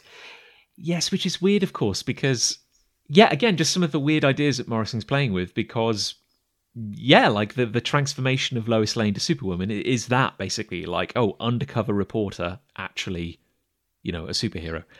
Um, but yeah, so as not Lieutenant Kent makes his way into the Daily Planet, uh, he hears a conversation coming from a storeroom where Lois Lane is talking to Jimmy Olsen. And we do see that the lasso of truth, or I guess the lasso of lies, is actually uh, a, a, noose. It is actually a hangman's noose, Yep. which uh, is a, a small grim detail. I feel I'm saying grim a lot. It fits. Yeah, it is fit. Uh, yeah, it is fitting. Um, this scene is grim as well. Um, but Lois Lane is getting undressed and becoming Superwoman, and Jimmy Olsen is watching, being a big old perv. Um, but this is part of the kind of sadistic nature of it because Superwoman knows that he knows and knows that if he tells anyone, she'll kill him. So this is just all just some kind of perverted game, basically. It almost seems to be a ritual they have. I feel like this is something that happens every time she changes from Lois Lane to Superwoman, Yeah, and it's gross. and it's meant to be. and I And think she says, as she's changing, she says, "You breathe a word of this, and I'll skin you slowly with my fingernails." And Jimmy seems to like that. Yeah, and this is the thing, though, isn't it? Like this is a this is a grimy, grim scene, and it's meant to be. That's Yeah. the point. Like it is. It would be very jarring if someone wrote, say, a Wonder Woman story where this was the case, and you go like, "Whoa, whoa, whoa! Where did this come from? Like that's out of character." But these are meant to be. These are meant to be bad people. This is this is the dark universe, so it, it's okay in this context, if that makes sense. Yeah. She even refers to him as Superman snitch. Uh, sorry, Superwoman snitch, Jimmy Olsen. And when she uh, completes her transformation by getting her cape out of her handbag, I suppose, she opens the storeroom and sniffs at the air because she can smell smoke. And somebody, can't think who, has burnt the words "the fortress now" into the door, and they are those words are smoking. So she flies off, calling Jimmy a pervert as she goes, towards Ultraman's fortress and shouts for him. Uh, and she's genuinely angry because she says, You know the rules, no secret identities. which of course just proving that among the many qualities of you know this evil version of the league um she's also a hypocrite because she has just been using a secret identity it's like they just can't help themselves they just lie to each other as easily as as breathing I, I took that to mean that she's saying we don't involve each other in in our secret identities. We don't. But that doesn't. If if they're married as well, though, I, I it just doesn't. Yeah, it's just yeah. Of course, and again, I, I'll bring this up in a few panels, PJ. But uh, as Superwoman arrives on Ultraman's floating fortress, um, she is greeted by Luthor, who is kind of standing like, uh, dare I say it, a villain, partially in the shadows. And because that's a heroic thing to do in this reality. it is a heroic thing to do in this universe. And I guess this is the odd thing because I guess we can view this scene from Superwoman's perspective, Hmm. where we're viewing it in a universe where evil is good. And yeah, literally, our hero, Superwoman, is suddenly accosted by an evil, quote unquote, alternate universe version of the crime syndicate. How shocking. And there's a nice moment. The league surround her as on the screen you see Ultraman charging at the the green energy field surrounding them on the moon. And she tries to reason with them, says, You've been tricked, Luthor's not like us. And then Wonder Woman punches her out, one hit, says, Forgive me, sister. At the same moment as in the background, Ultraman hurts himself on the plasma on the plasma field. He just bounces off it in pain.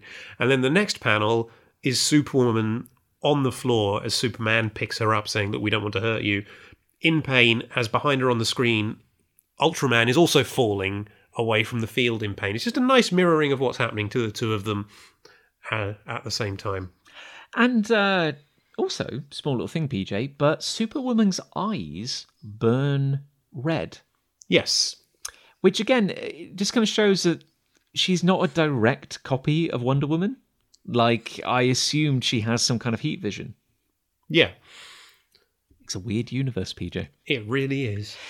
Now, here's a question for you, PJ. And suddenly, I, I genuinely don't know the answer. I'm suddenly doubting myself.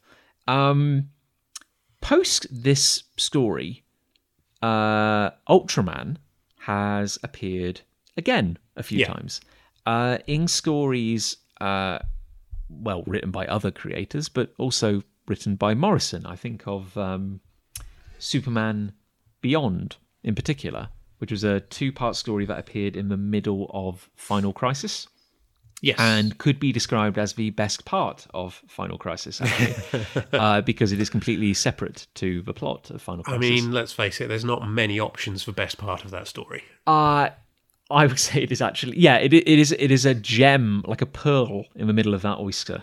Um, But in it, Superman and Ultraman appear and have to team up, and it is said in that story that they cannot touch each other because they are matter and antimatter, and more precisely, they are the exact duplicates of each other. So it's kind of suggested that if they were to actually come into contact with one another, they would annihilate each other. They would just explode.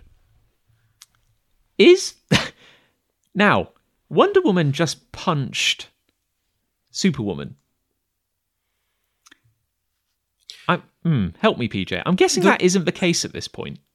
The rules change, don't they? There's, it's, it's. I don't want to spoil too much, but basically the events of JLA Avengers change the relationship between Earth One and Earth Two. Ah, because there's a whole storyline in the pages of JLA that Kurt Busiek does where the crime syndicate come back where things have changed because of what happens in JLA Avengers. oh, is that the point at which? Yeah. Interesting, interesting. So my my interpretation would be that that's when them not being able to touch happens. Well, in mm, yeah, it's interesting because I mm, you see now I'm not sure, PJ, because I'm thinking of that story written by Busiek. And I'm fairly damn certain there's a point at which Ultraman and Superman are actually fighting, but I'm going to have to go and check. Depends where they are because I'm sure as well there's there's a line when the JLA are moving over to the Crime Syndicate's universe in this book in Earth Two about Luthor sort of changing them into antimatter so that they can survive in the in on the other Earth. Oh, is there? Oh God, now I can't remember. No, we you know we only read it recently, but no. I guess the point is we are maybe we're maybe we're overthinking it too much. Uh, but I was suddenly given that that's the kind of thing that Morrison generally is really on top of. I was just thinking to myself, oh, maybe that wasn't the case at this point, but it was written in later and then became canon. I, I don't know. I don't know because Morrison does does some fun things with that concept in Superman Beyond, which I would I've say just flipped back. I've just flipped back, and Luthor does say, "Strap yourselves in for reversal." So I assume that's you're going to be antimatter while you're in the other universe. I just you see, I'd, I'd always read that as just, hey, we're about to port across to a new universe. But but yeah, maybe maybe it is. Like maybe it is, or maybe it just didn't matter at this point, and I'm and I'm totally overthinking it. That's also possible. If anyone listening would like to shed any light on that, do let us know because maybe there's maybe there's an answer. I don't know. But while we wait for those answers, we'll Be waiting a while. Luthor, Luthor's set the uh, the teleporter up for a one way trip to the moon, and they just send Superwoman up to join the rest of the crime syndicate. in jail, is how Luthor describes it. And then he says, We have 48 hours to tame the world. Yeah, it's it's again, it's a great it's a great little thing where um, they've you realize that this is part of his plan. They've they've turned the moon into a prison, and now they're gonna fix the world. Um, I do also like, and I, I think we, we we've mentioned this briefly before that this book subverts your expectations a little bit. I kind of like that the JLA have crossed over into the the crime syndicate's universe, and we haven't yet had the big punch up. We've had Wonder Woman punch Superwoman, and that's it. Once. She punched her once. But it would be so obvious to just have the two teams start beating the crap out of each other. I Yeah. do like that Morrison doesn't go there. It, Yeah. it takes it in really weird directions. And now we get another perfect illustration of the difference between Ultraman and Superman as Ultraman flies at the Green Lantern hands again, bounces off them again, and back in the Watchtower, Superman just says, He's been doing that for hours. And yeah, he Ultraman is a bit of a blunt instrument, shall we say? Yeah. Uh, and uh, yeah, they basically look to Power Ring. It's like, uh, oh hey, like who do we know who's good with um, green energy? Maybe uh, maybe Power Ring can sort it out. And Power Ring can't. Uh, the Ring can't. The Ring is the brains of the operation, really, and Power Ring is just clueless. Yeah, he says, I'm working on it, and the ring says, I am entity Volthoom, unknown psychoplasmic energy prison impenetrable at this juncture. And Power Ring just goes, See? And Owlman is about to tell him to shut, well, shut up, but not in as polite a way. He's gonna be rude. He was about to be rude. Um, when the TV flickers onto an image of Wonder Woman. And as we cut to, shall we say, the busy streets of Metropolis, we see her face on a massive screen on the side of a building. And the JLA are addressing the world, basically. Jon, I seem to have lost you. Oh, no, I'm still here. Sorry, I paused for dramatic effect and uh, maybe left the Oh. pause a bit too long. I The, apologize. the, the, the, sa- no, the sound went completely. I lost you mid word. Oh dear. Um, I'm still here. We can we can we can pick this up. No need no need to fix it in post. We can do this. Uh, yeah. So Wonder Woman is addressing the universe, uh, the planet. Sorry, uh, on great big screens, um, and she basically, you know, the crowds stop and watch as she says, "Hey, we're hey hey everyone, we're the Justice League of America. We've come from a different world." and everything is kind of crappy here. So we've come to help, basically. Yeah, you get a shot of citizens reacting to her. They look confused. Ultraman describing justice as a coup. And then in Gotham, the bat signal on the skies as, as Commissioner Wayne looks out the window and a janitor cleans up a lot of broken glass. Presumably that's from where Batman leapt out that window. And then Wonder Woman says, The skies are safe and we're here to set you free. And Owlman takes the opportunity to taunt Ultraman about this. He's like, "Hey, hey, I mean, you wanted competition, and we've just been completely bested by our other selves, basically." But Owlman doesn't seem particularly unnerved. He's quite happy, in fact. He's just sitting there, needling Ultraman and then occasionally looking at his watch. Oh yeah, and he's having a drink as well. Yeah. He's he's very very chill. Uh, meanwhile, it's beginning to sink in. Like the rest of the crime syndicate are arriving at the obvious conclusion that everyone else got to like five minutes ago.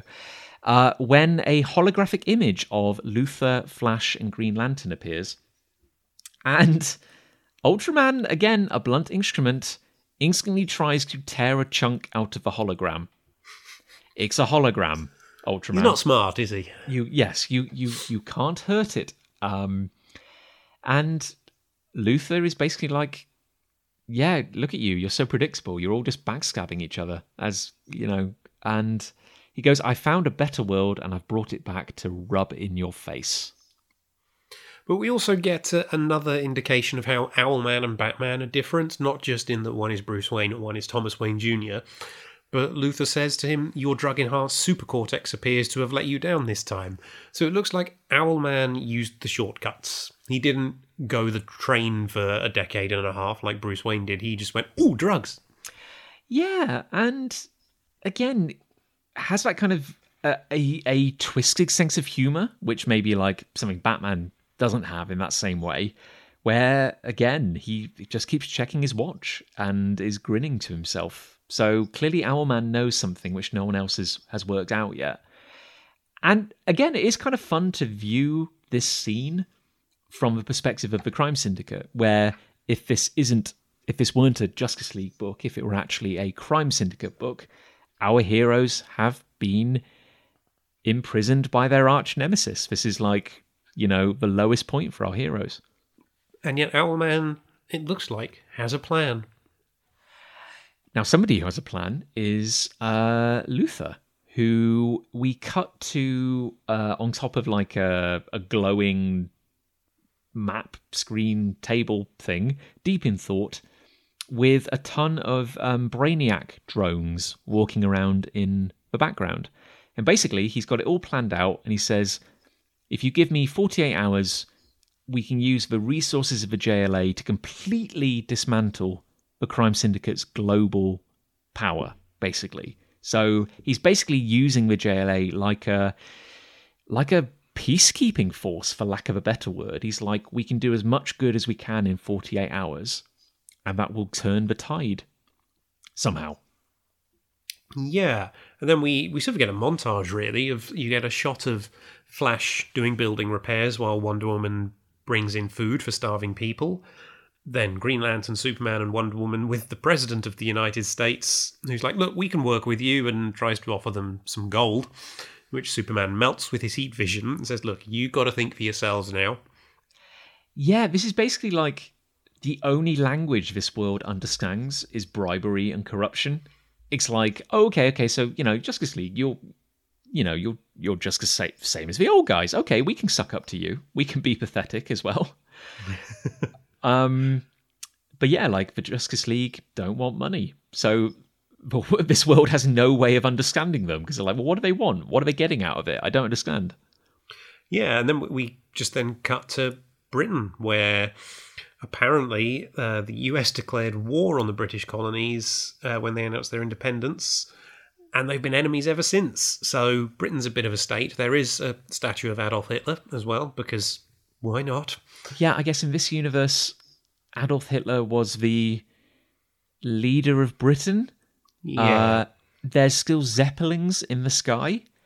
And again, a very fun Morrison kind of quirk here, but we get a kind of newsreel in like sepia tones, which wouldn't look out of place in like the 1950s. It kind of suggests that like technology hasn't progressed in Britain since like the war, basically. Yeah.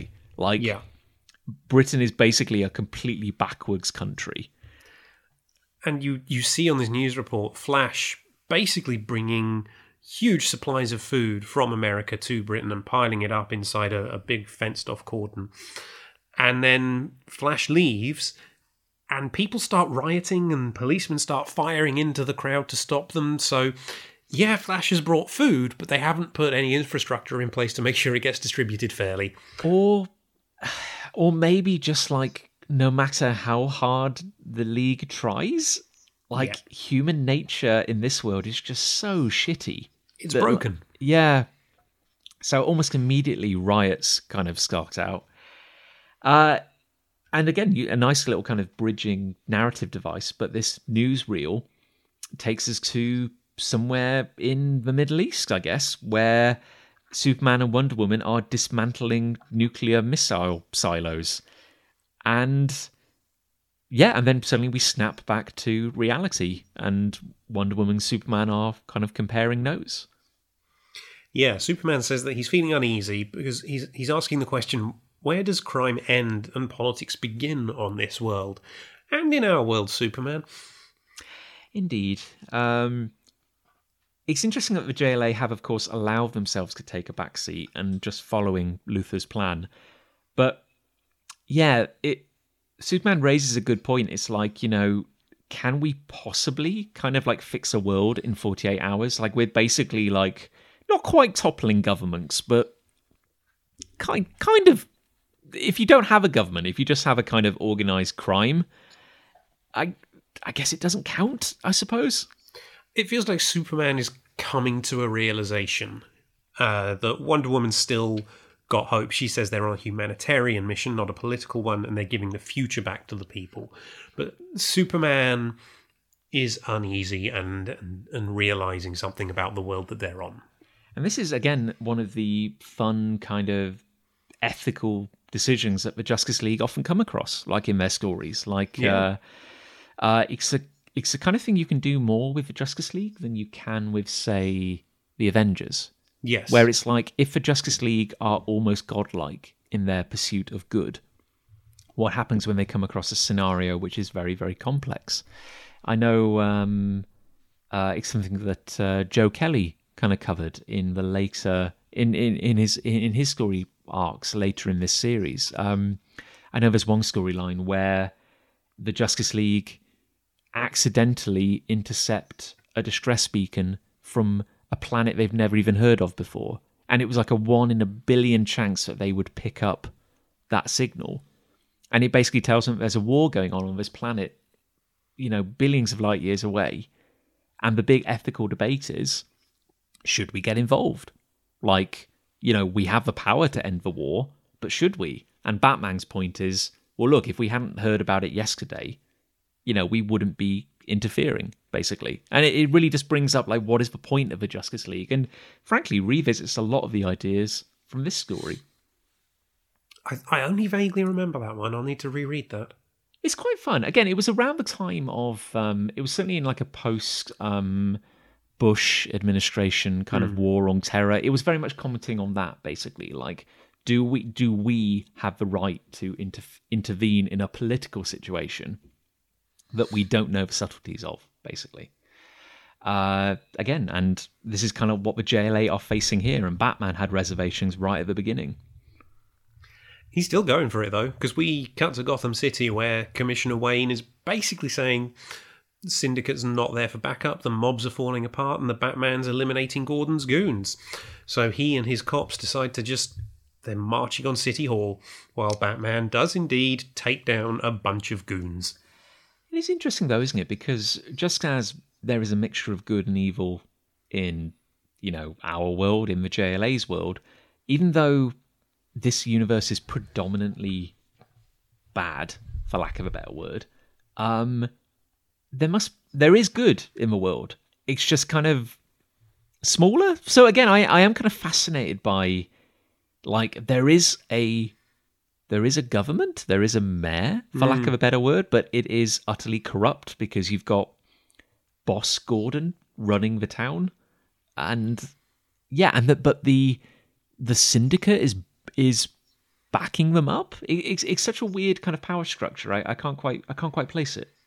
Yeah, it's it's an odd one, and you get this scene which looks like a victory. So you've got the GCPD marching on City Hall and Commissioner Wayne announcing into a, a a megaphone, you know, you all know me, you all know I stand for a clean Gotham.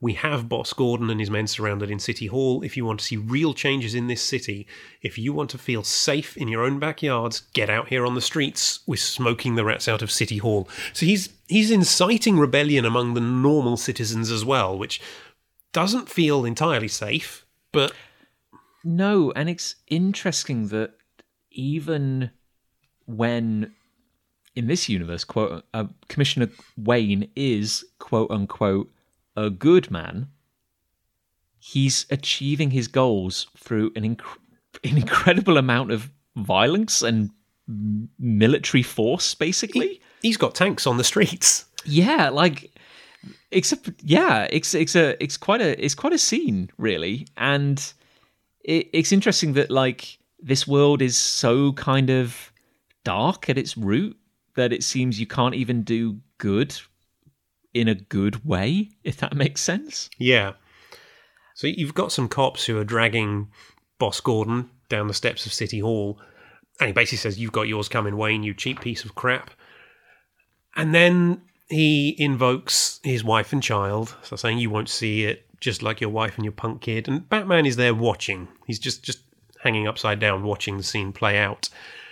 As Wayne says to Gordon, "Tell it to your boyfriends in Arkham. You didn't I promise you were finished, you and Owlman." And then Gordon says, "We'll say hi to your wife in the dirt." And then another cop approaches with a gun. Well, yeah, and this is so strange because there's something very sinister about this figure, and I, I, I can't believe that this wasn't intentional. But like, it's a character wearing a hat and wearing like a, a long kind of overcoat, but everything else, like under that, is black. Like, it's, and I think that's a definite stylistic choice. It, it makes them seem more like an idea like a like some kind of abstract concept rather than a person. Yeah, I think at this point, I think the scene shifts. So you're seeing it from Batman's point of view, and it's just a representation again. Because at this point in the comics, Batman, the guy who killed his parents, was just an unknown guy. They never found out who he was, they never caught him. It wasn't Joe Chill in the comics at this point. There was about 20 years, I think, where Joe Chill wasn't a thing before they brought that idea back. And I think from Batman's perspective, again, this is just a guy pointing a gun at his dad and history repeating, and it's the spectre of that mugger in the street that killed his parents.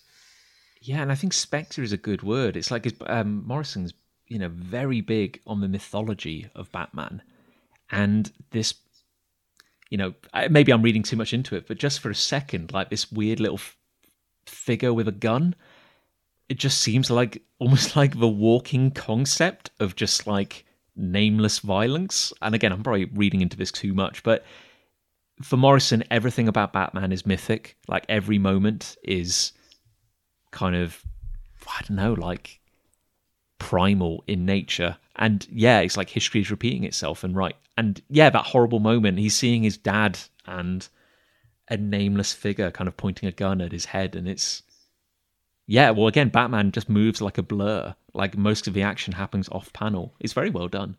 Yeah, so you, you have a, a batarang hits this guy in the arm, causing him to throw his gun up. And then the next panel is the gun in the air. And then the next panel is this guy is gone. Just his hat as the tip of Batman's cape is flying off panel as Batman has leapt in and shoved this guy away. And then the gun lands on the ground and fires into the air again.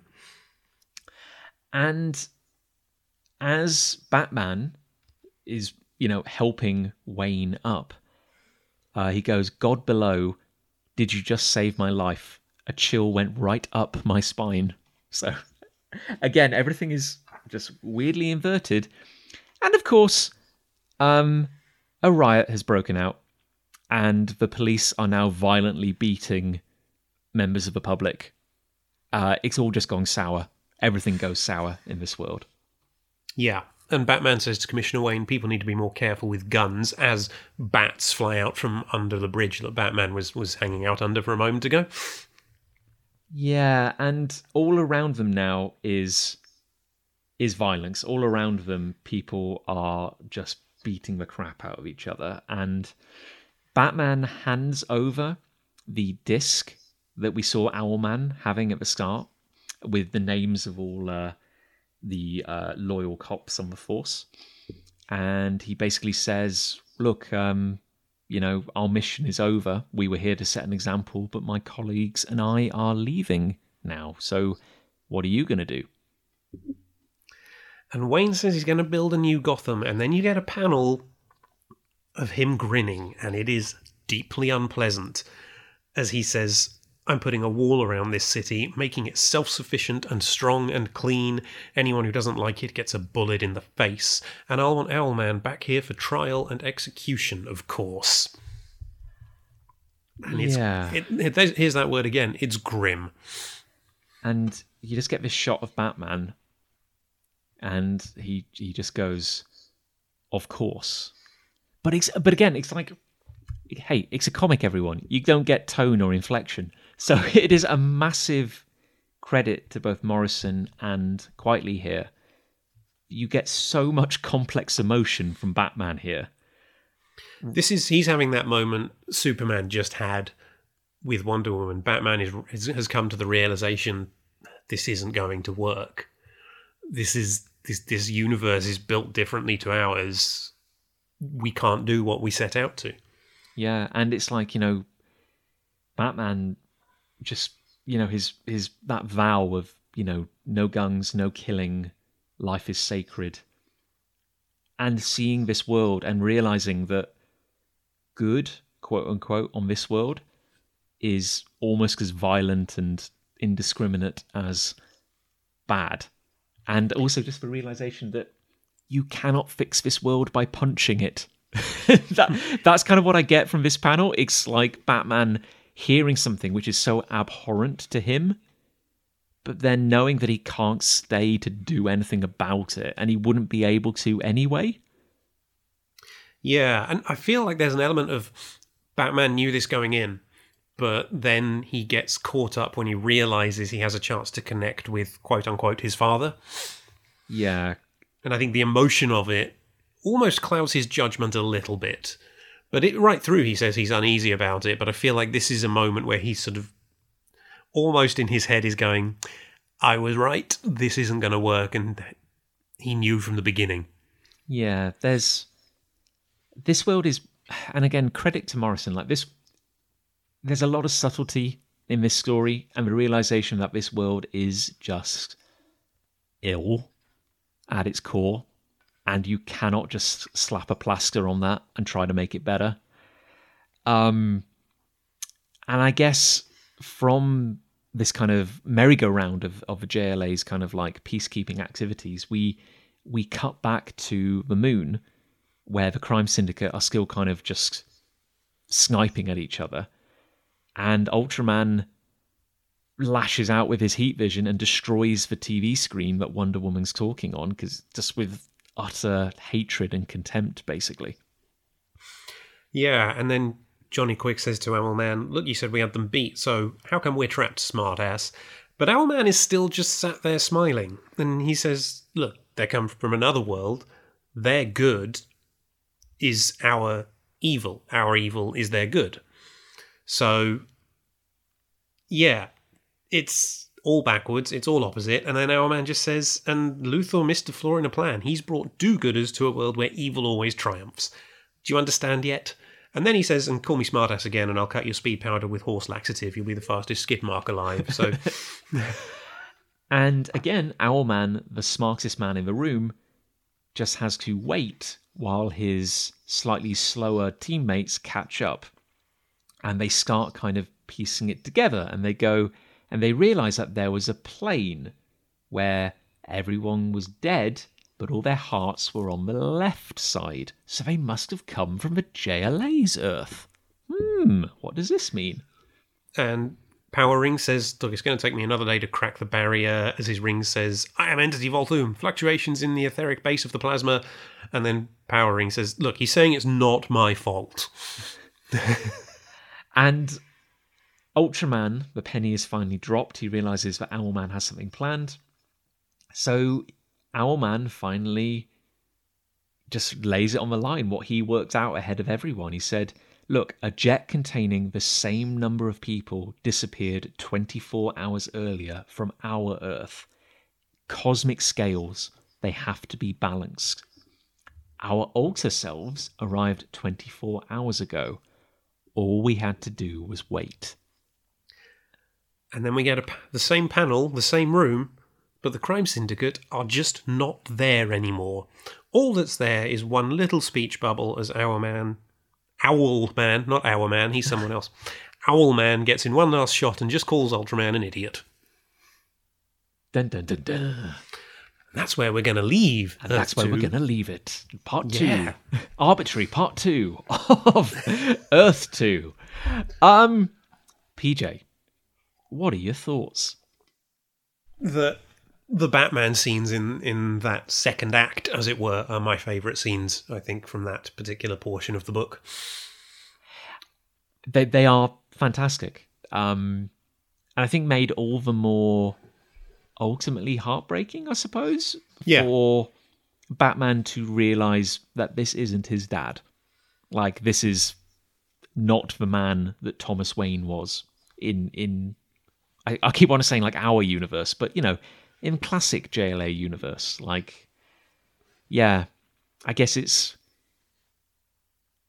I we use the word grim a lot in talking about this, and I want to say that in the best possible way. You know what I mean? I, I'm not. It's grim, but not as a criticism. It's grim because it has to be. Yeah, I agree, and I think those those Batman scenes really show that in the best way because Gotham City on the JLA's universe is of all the cities in the DCU the, the grim one. Uh, it's it's where Batman lurks on gargoyles and and you know all that good stuff. And then for for Batman to come to a reality where Gotham is just even worse and try to fix it as best he can, even knowing it's a futile futile mission is is the the way Morrison and Quitely tell that story in those few pages is just beautiful. The fact you can read so much on Batman's face in certain panels, and just where Morrison puts the little pauses in dialogue, and the way hmm. Quitely puts the subtle inflections in his chin, effectively because mask. it's beautiful work. Probably the most emotive chin in comics, I would say. I mean, it's interesting because I mean, uh, when you when you proposed that we should uh, break Earth Two up into three parts to talk about it, So as to not have a six-hour episode. so as to not have a six-hour episode, uh, I hadn't really thought about. You know, I thought maybe, oh, maybe we'll cut it in half or so. But it's actually really interesting to look at it this way because for a story that has no arbitrary breaks, that is one nearly a hundred-page s- standalone story, we've got to look. We've now been able to look at it, look at it in acts, which I've never really kind of done before. And it's interesting that kind of like viewing now the second act of this story, I like very much how it's less about the JLA as it is about exploring this world. It's um Morrison is really flexing with the concept, I think. Like just going, what is it? a- No, let's take a really daft idea. Let's take an inherently stupid idea. What if there was a world where good and evil are inverted? It's, it's, it's daft. The world doesn't work like that. But then Morrison actually takes the time to really explore that world. And I, I, I just like that so much because it would be so easy, as I said, to, to just go, oh, the JLA are fighting an evil version of themselves. Let's just have a hundred pages of them beating the crap out of each other. And instead, we get this very weird and different story, which is more like a kind of magical mystery tour of the dark side of the mirror, I suppose. Yeah, and it's as you say, it feels like other than Batman, we spend more time with the Syndicate than we do with the League in hmm. in this portion of the story. Certainly, it feels like Johnny Quick and Power Ring have more to say and do than Flash and Green Lantern do. I mean, they both get their moments. Kyle gets that glorious splash page where he's grabbing the moon, but Power Ring and Johnny Quick are are bigger parts of the story at this point. It's actually a fair point, really, because the JLA are really just so established at this point, like so established. And, you know, this was um, very early 2000 when this came out. So I, think I think we worked that out, didn't we? Yeah. So Morrison has been writing JLA for se- like for a good few years now. So I guess the security that gives you is knowing that you don't need to do development with those characters. Um, they can just be there and they can be the stable core of bigger concepts and bigger, you know, exploring a world and everything.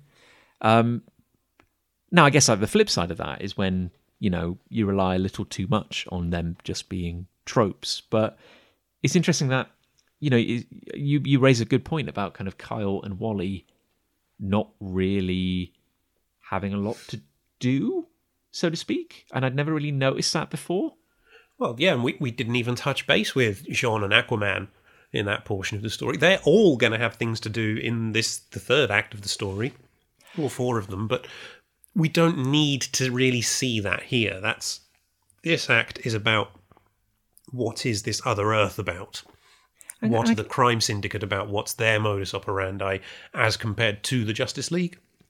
because again, this was the first reappear, the first appearance or the, the first reappearance of the crime syndicate post uh, post crisis.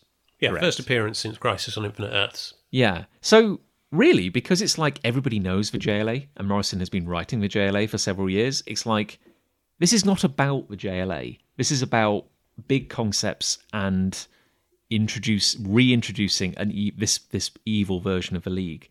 So, despite that, it's actually kind of interesting that Batman probably has the most emotional journey in this story. Like there is an emotional heart to this story to go along with the bigger concepts, I suppose.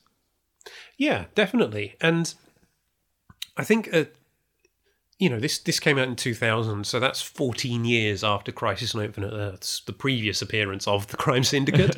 so there there were readers, and I was one of them, who didn't know the Crime Syndicate was even a thing. No, no, certainly me, so me well. Morrison has to introduce the concept afresh in this book, and they do it beautifully.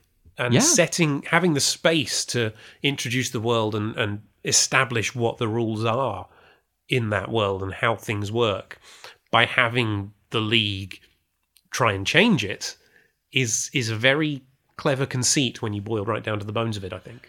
And uh, yeah, and again, I know, I know, our entire the entire concept of this podcast is basically about kissing Morrison's ass, but um, I, I, you know, I don't want to be too, you know, just going like, oh, everything Morrison does is is, is you know, is, is a flawless masterpiece. That's not what I'm trying to say.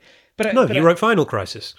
Indeed, yeah, and and and the and his current uh, the- sorry the, the current run on, on Green Lantern I, I find I find almost unreadable, um, and yet a book like this shows why Morrison for so long has been at the pinnacle of kind of big concept kind of superhero writing because you could have just done a story where oh hey the JLA meet their counterparts and they're just cackling, kind of mustache twirling evil versions.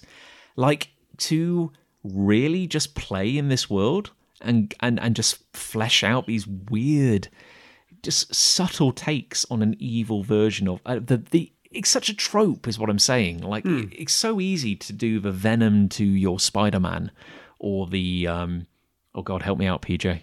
Uh, who's another negative version of a hero? Um, Uh, the Stryfe to your Cable. That's a really bad example. Oh, that pains me, PJ, but I'll take it. Yeah, so it's so easy to The- go. no, I got one. I got one. The Albert to their Wolverine. Albert? You don't remember Albert and LCD? I don't. I, Oh but I- my god, I, just got that. Sorry, LCD. She was a little robot girl in uh, in Wolverine. Her name was Elsie, and then her surname was D. But I've just said it out loud for the first time in my life. was she the one who kept blowing up? She was like a bomb. Yeah, she was a bomb. Yeah. Okay. So But yeah. So LCD. And, and, ah. and now you've said it, PJ. Yeah. You suddenly. Yep. There we go. I, I first came across her over 20 years ago, and I think this is the first time I've ever said her name out loud, so now I understand the joke. Was there like a? I swear we've had. I, I've already forgotten it, but I swear that there's been another moment like that while we've been doing this show. Yes, almost certainly. Yeah. And we've we've suddenly gone like, oh, I get it. Not that we're slow. No, Pulse Eight, PJ. That's it. Pulse Eight, yeah, from the Super Soldiers. Ah, ah, yeah. Um, but yeah, what was my point? Yeah, it's Dark so versions of heroes. yeah, it's a trope. It's such a trope, and it's it's quite an easy one to do. It's like, Yeah. oh, I'm the dark reflection of everything in your soul. I'm the exact opposite of you, and I'm going to test your morals and limits. Well, I think Spider Man has at least three or four of them, doesn't he? Venom, Carnage, Doppelganger. Yeah, yeah, because that's basically Venom. You know, it's it, it- it's it's it's a fun, reliable trope, and I just I full credit to this story for being so unusual, like really just not going where you would expect it to go. It's the fact that Morrison takes the time to give the Crime Syndicate such different origins to the JLA. Like I I'm not overly familiar with pre-crisis crime syndicate and whether he, uh, sorry, they keep the same origins as as what the syndicate had before. I'll be but- honest with you, PJ. I don't think they ever even really had. Well, exactly. That's it. yeah. I, I'm, I'm pretty sure, even though the crime syndicate had been used before and, and done before, Morrison's the one that fleshes them out here. Do you know what's really weird? I I'm almost convinced that at the end of Morrison's run on Animal Man, where things get pretty meta and Yes. weird, I'm damn certain that the pre-crisis version of Ultraman pops up at that point. Oh, okay. I'm damn certain as a character who has been written out of continuity, and he's bear in mind it's Morrison writing both that version of Ultraman and this version of Ultraman. They're not the same character at all. Like completely, that pre-crisis version of Ultraman is just a pretty generic and forgettable evil version of Superman. There's no nuance or anything Yeah. like this version of Ultraman, he's hateful. Like he's really vile. And it's saying something to make a character who isn't just like cackling and tying damsels to a so I said that really weird. Tying damsels to uh, train tracks. You know, there's a nuance of evil here, which is quite. You know, again, it's grim. You, you feel kind of dirty, but it's very unique. I think I figured it out. This take on Ultraman is what Comicsgate thinks Superman is. Yeah. Yeah. No, I no, I, I can see that hundred percent. And I yeah, it's just like he's just a thug. He's just a all powerful. Yeah, and it's yeah. And it's interesting like here we have like two versions of Superman, really. And it's like if you take the heart out of the character, you get Ultraman. I it's and and he's he's not nice. Like he's he's pretty horrible. Yeah, I now I'm thinking about it. I'm when we get Zack Snyder's completely unnecessary four-hour version of Justice League in whenever that comes out, I almost feel like that Superman is going to be closer to being Ultraman than Superman, Yeah. and that's a damn shame because it means yeah. everyone's missed the point. Yeah, it is kind of damning as well. And and talking, I mean, talking about like kind of missing the point, which I think is a is a you know very good way of looking at it. Um, Morrison's work is often, if not copied, then referenced. I feel. I feel Morrison's work at DC in particular is always very high concept. Well, actually, no. Let's look at Marvel as well. You look at what he did. Look at what they did with um, X Men. Look at what Morrison did with Justice League. Big, big, big kind of game changing concepts, which were, you know, had quite a following at the time. So readers and uh, sorry, creators in years to come would keep referencing these moments. You know, um, there's clearly something very compelling about the crime syndicate because they've been brought back several times uh, with differing levels of success. Yeah, Like I know in the New Fifty Two, for example, uh, there was a new, new, new rebooted version of the Crime Syndicate, um, completely different to this version. Other than the names, it's like oh, Ultraman's back or Superwoman's back. Oh, and there's more of them. Like there's a there's an evil version of Firestorm, for example. And for me, at least, you talk about kind of missing the point. It's like I, and again, I don't know who that creative team is, and I don't want to kind of harp, you know, rag on them too much. But like, what they took away from Earth Two was it's cool to have an evil version of our heroes, and that's it. That's all. They they took away the look and the name. So I think the new Fifty Two version of the Crime Syndicate is basically what you get if you take out all the nuance. Is there an argument to be made that I apologise? One of my cats has just jumped on my lap and is chirruping, so there might be some weird noises at my end now. um, is there an argument to be made that the Crime Syndicate of America is DC's Squadron Supreme? In that they're a version of the Justice League who have had four or five different incarnations who keep popping up, but every person feels the need to put their own spin on it and do a different variation on it. And there was one version that was really successful and really good to the point where no one feels they can quite touch it, so they just do something worse. I wish they felt they couldn't touch it. If I'm honest, like I, I feel, I feel it's almost like it's almost like someone went, "I'm gonna, I, I, I really, really, really liked Morrison's run, and I'm gonna do my own spin on concepts that Morrison introduced." And they tried to make the Crime Syndicate, and they ended up making the Revenge Squad holograms. yeah. If like the only way you can think to make Superman evil is to replace his S with a skull, then I think you kind of missed the point a little bit. Well, that's why I'm comparing them to the Squadron Supreme, because in Marvel, you get early versions of the Squadron Supreme who are basically just the JLA for the Avengers to fight. But then Mark Gruenwald, in I want to say the 80s, does an amazing 12 issue series that really analyzes the Squadron Supreme and by extension, therefore, the JLA, and does an absolutely brilliant take on it that everyone loves.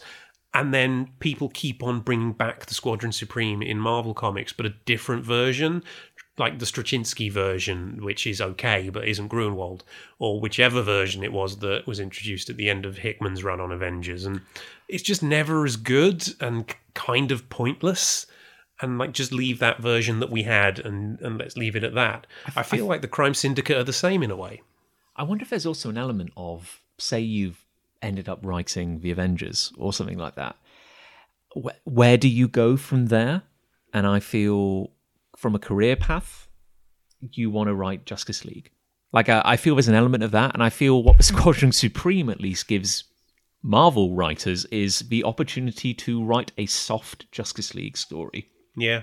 as an audition, basically. Because didn't um, correct me if I'm wrong, but didn't Roy Thomas, who I want to say introduced the Squadron Supreme or the Squadron Sinister, Yeah, he definitely brought in the Squadron Sinister. didn't for as Avengers enemies, didn't he get a job writing the Justice League off the back of creating the Squadron Supreme? I think you're right. Yeah, I think that did happen. I want to, yeah, I want to say that is the case. Hey, but you know, one really good thing to come out of Squadron Supreme, Doc, Doc Spectrum. Definitely. Doc Spectrum's costume is legendary. Oh, PJ. Talking about excellent, like bad designs, or like, like it's so awful and good at the same time. Like I, I, I absolutely love it. I am right there with you. Listener, your homework is to go and Google Doc Spectrum and just give give your give your face a joyride because that that is just a delight. And if you want to read a really good Avengers Squadron Supreme battle, go and check out Busiek's, I think it's issues four and five, maybe five and six, from his Heroes Return run in the late 90s. There is a brilliant two part JLA Squadron Supreme storyline in that. Is that the uh, one with the champion? Imus Champion, yeah. Uh, illustrated by Cal. George Perez. The, they was an annual that followed on from the two part story, Oh, which followed up on the two part story in the main I'm book. because because this this is embarrassing. I I've only uh. I, I, I used to have the uh, UK uh, uh, Avengers United, the Avengers one United. that made them sound like a football team. you got, you got to sell it to the British market, PJ.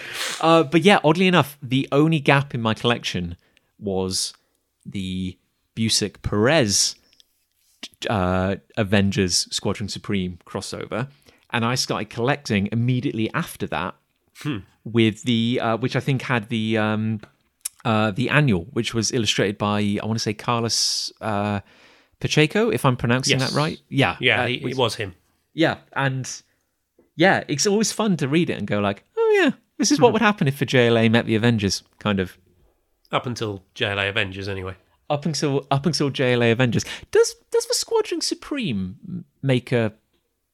Did they make? I can't remember. Did they make a brief appearance in JLA I don't- Avengers? I, uh, I don't think they appear. I know that Hawkeye does refer to the JLA as Squadron Supreme Light. Yes, yeah, which is fun. Yeah, yeah, because doesn't Hawkeye keep? Because the Whizzer is the Flash counterpart. Yeah. and is it like every time Hawk, every time Hawkeye tries to take down the Flash, he's like, it never works. He's like, oh, damn it, that would have worked on the Wizard. Yes. Because bless them, the Squadron Supreme were always a bit ineffective, weren't they? oh well, yeah. They could never have them be as good as the Avengers in the Avengers' own books. The only time the Squadron Supreme were effective was in the Squadron Supreme series themselves, and I think they've only really had two good ones. But wasn't there weirdly, actually, come to think of it, wasn't there a weird parallel with what's going on in Earth 2? Because I swear Busiek wrote in a point where I swear there was some throwaway lines saying that there was because the Squadron Supreme had come across from their universe and were trapped in the Avengers universe in Earth 616. I swear there was some throwaway line about how they were slightly like out of sync with the vibration of the world and thus Yeah, something like that. were never quite as effective as they were back at home, I think. yeah, yeah, that rings a bell. Yeah. You see, parallels, PJ. We're bringing it, bringing it all together. It's weird. I've never thought of a connection between the Crime Syndicate and the Squadron Supreme until now, but now I have thought about it. It makes total sense. This is your, this is your thesis, PJ. Oh, I've got to actually go away and write something now. Yeah, this will be like from, it'll be like from from squadrons both supreme and sinister, to the Crime Syndicate of America. Do you know what? I just want the next Marvel DC crossover now to be the Crime Syndicate versus the Squadron Supreme. Now, now, PJ, that is thinking outside the box. That is no, no top top shelf, top dollar idea. That is don't slap a skull on it. Do it the PJ way. Like that is a different way of approaching an old concept. the only problem is it wouldn't sell. let's face it, those those those that is not a selling title. PJ, don't don't don't come at me with your problems. I want solutions, PJ. All right, I'll have a solution for you by the time we cover Act Three of Earth Two. It's just ugh. yeah, I just feel like there's an editorial discussion somewhere where somebody going, "Yes, but it won't sell." you know, kind of I mean, that's all my ideas. I know, but P- PJ, if if if anybody in an editorial position had said that, we wouldn't have got most of the books of the '90s. They did sell because people thought they were going to be valuable. It was a hell of a decade. well, uh, have we? Have we? Um, I know we've got another another instalment yet to come, PJ. But for the time being, have we wrung all the enjoyment out of the uh, the dish rag of JLA Earth Two That's doing it a disservice, but yes, yes, I think we have. in this this grimy parallel universe? Let's wring a few more drops of griminess out of it. Don't worry, folks. Next next time we do get some scenes set on the JLA's world, so it's not all so grim. It's not all bad, no. Um, but I guess, I guess uh, uh, in which case, I should say a, a massive thank you to superstar artist Gav Mitchell for drawing our incredible cover art. and Eliot Red, immensely talented musician, for composing and performing our theme tune, Justice. And if you enjoy hearing PJ and I uh, ramble on about any kind of uh, nonsense, uh, you can find us both on social media. Uh, our details are in the description. Uh, PJ, is there, is there anything left you'd like to shout about? No. This is good. this is good. This is concise. Uh, well, in which case, PJ, could you please do us the honours and uh, kind of take us home in your own uh, amazing, amazing manner? I've just got to, you know, the story we're looking at, I can only really do what I did last time, but switch it up slightly. To be concluded.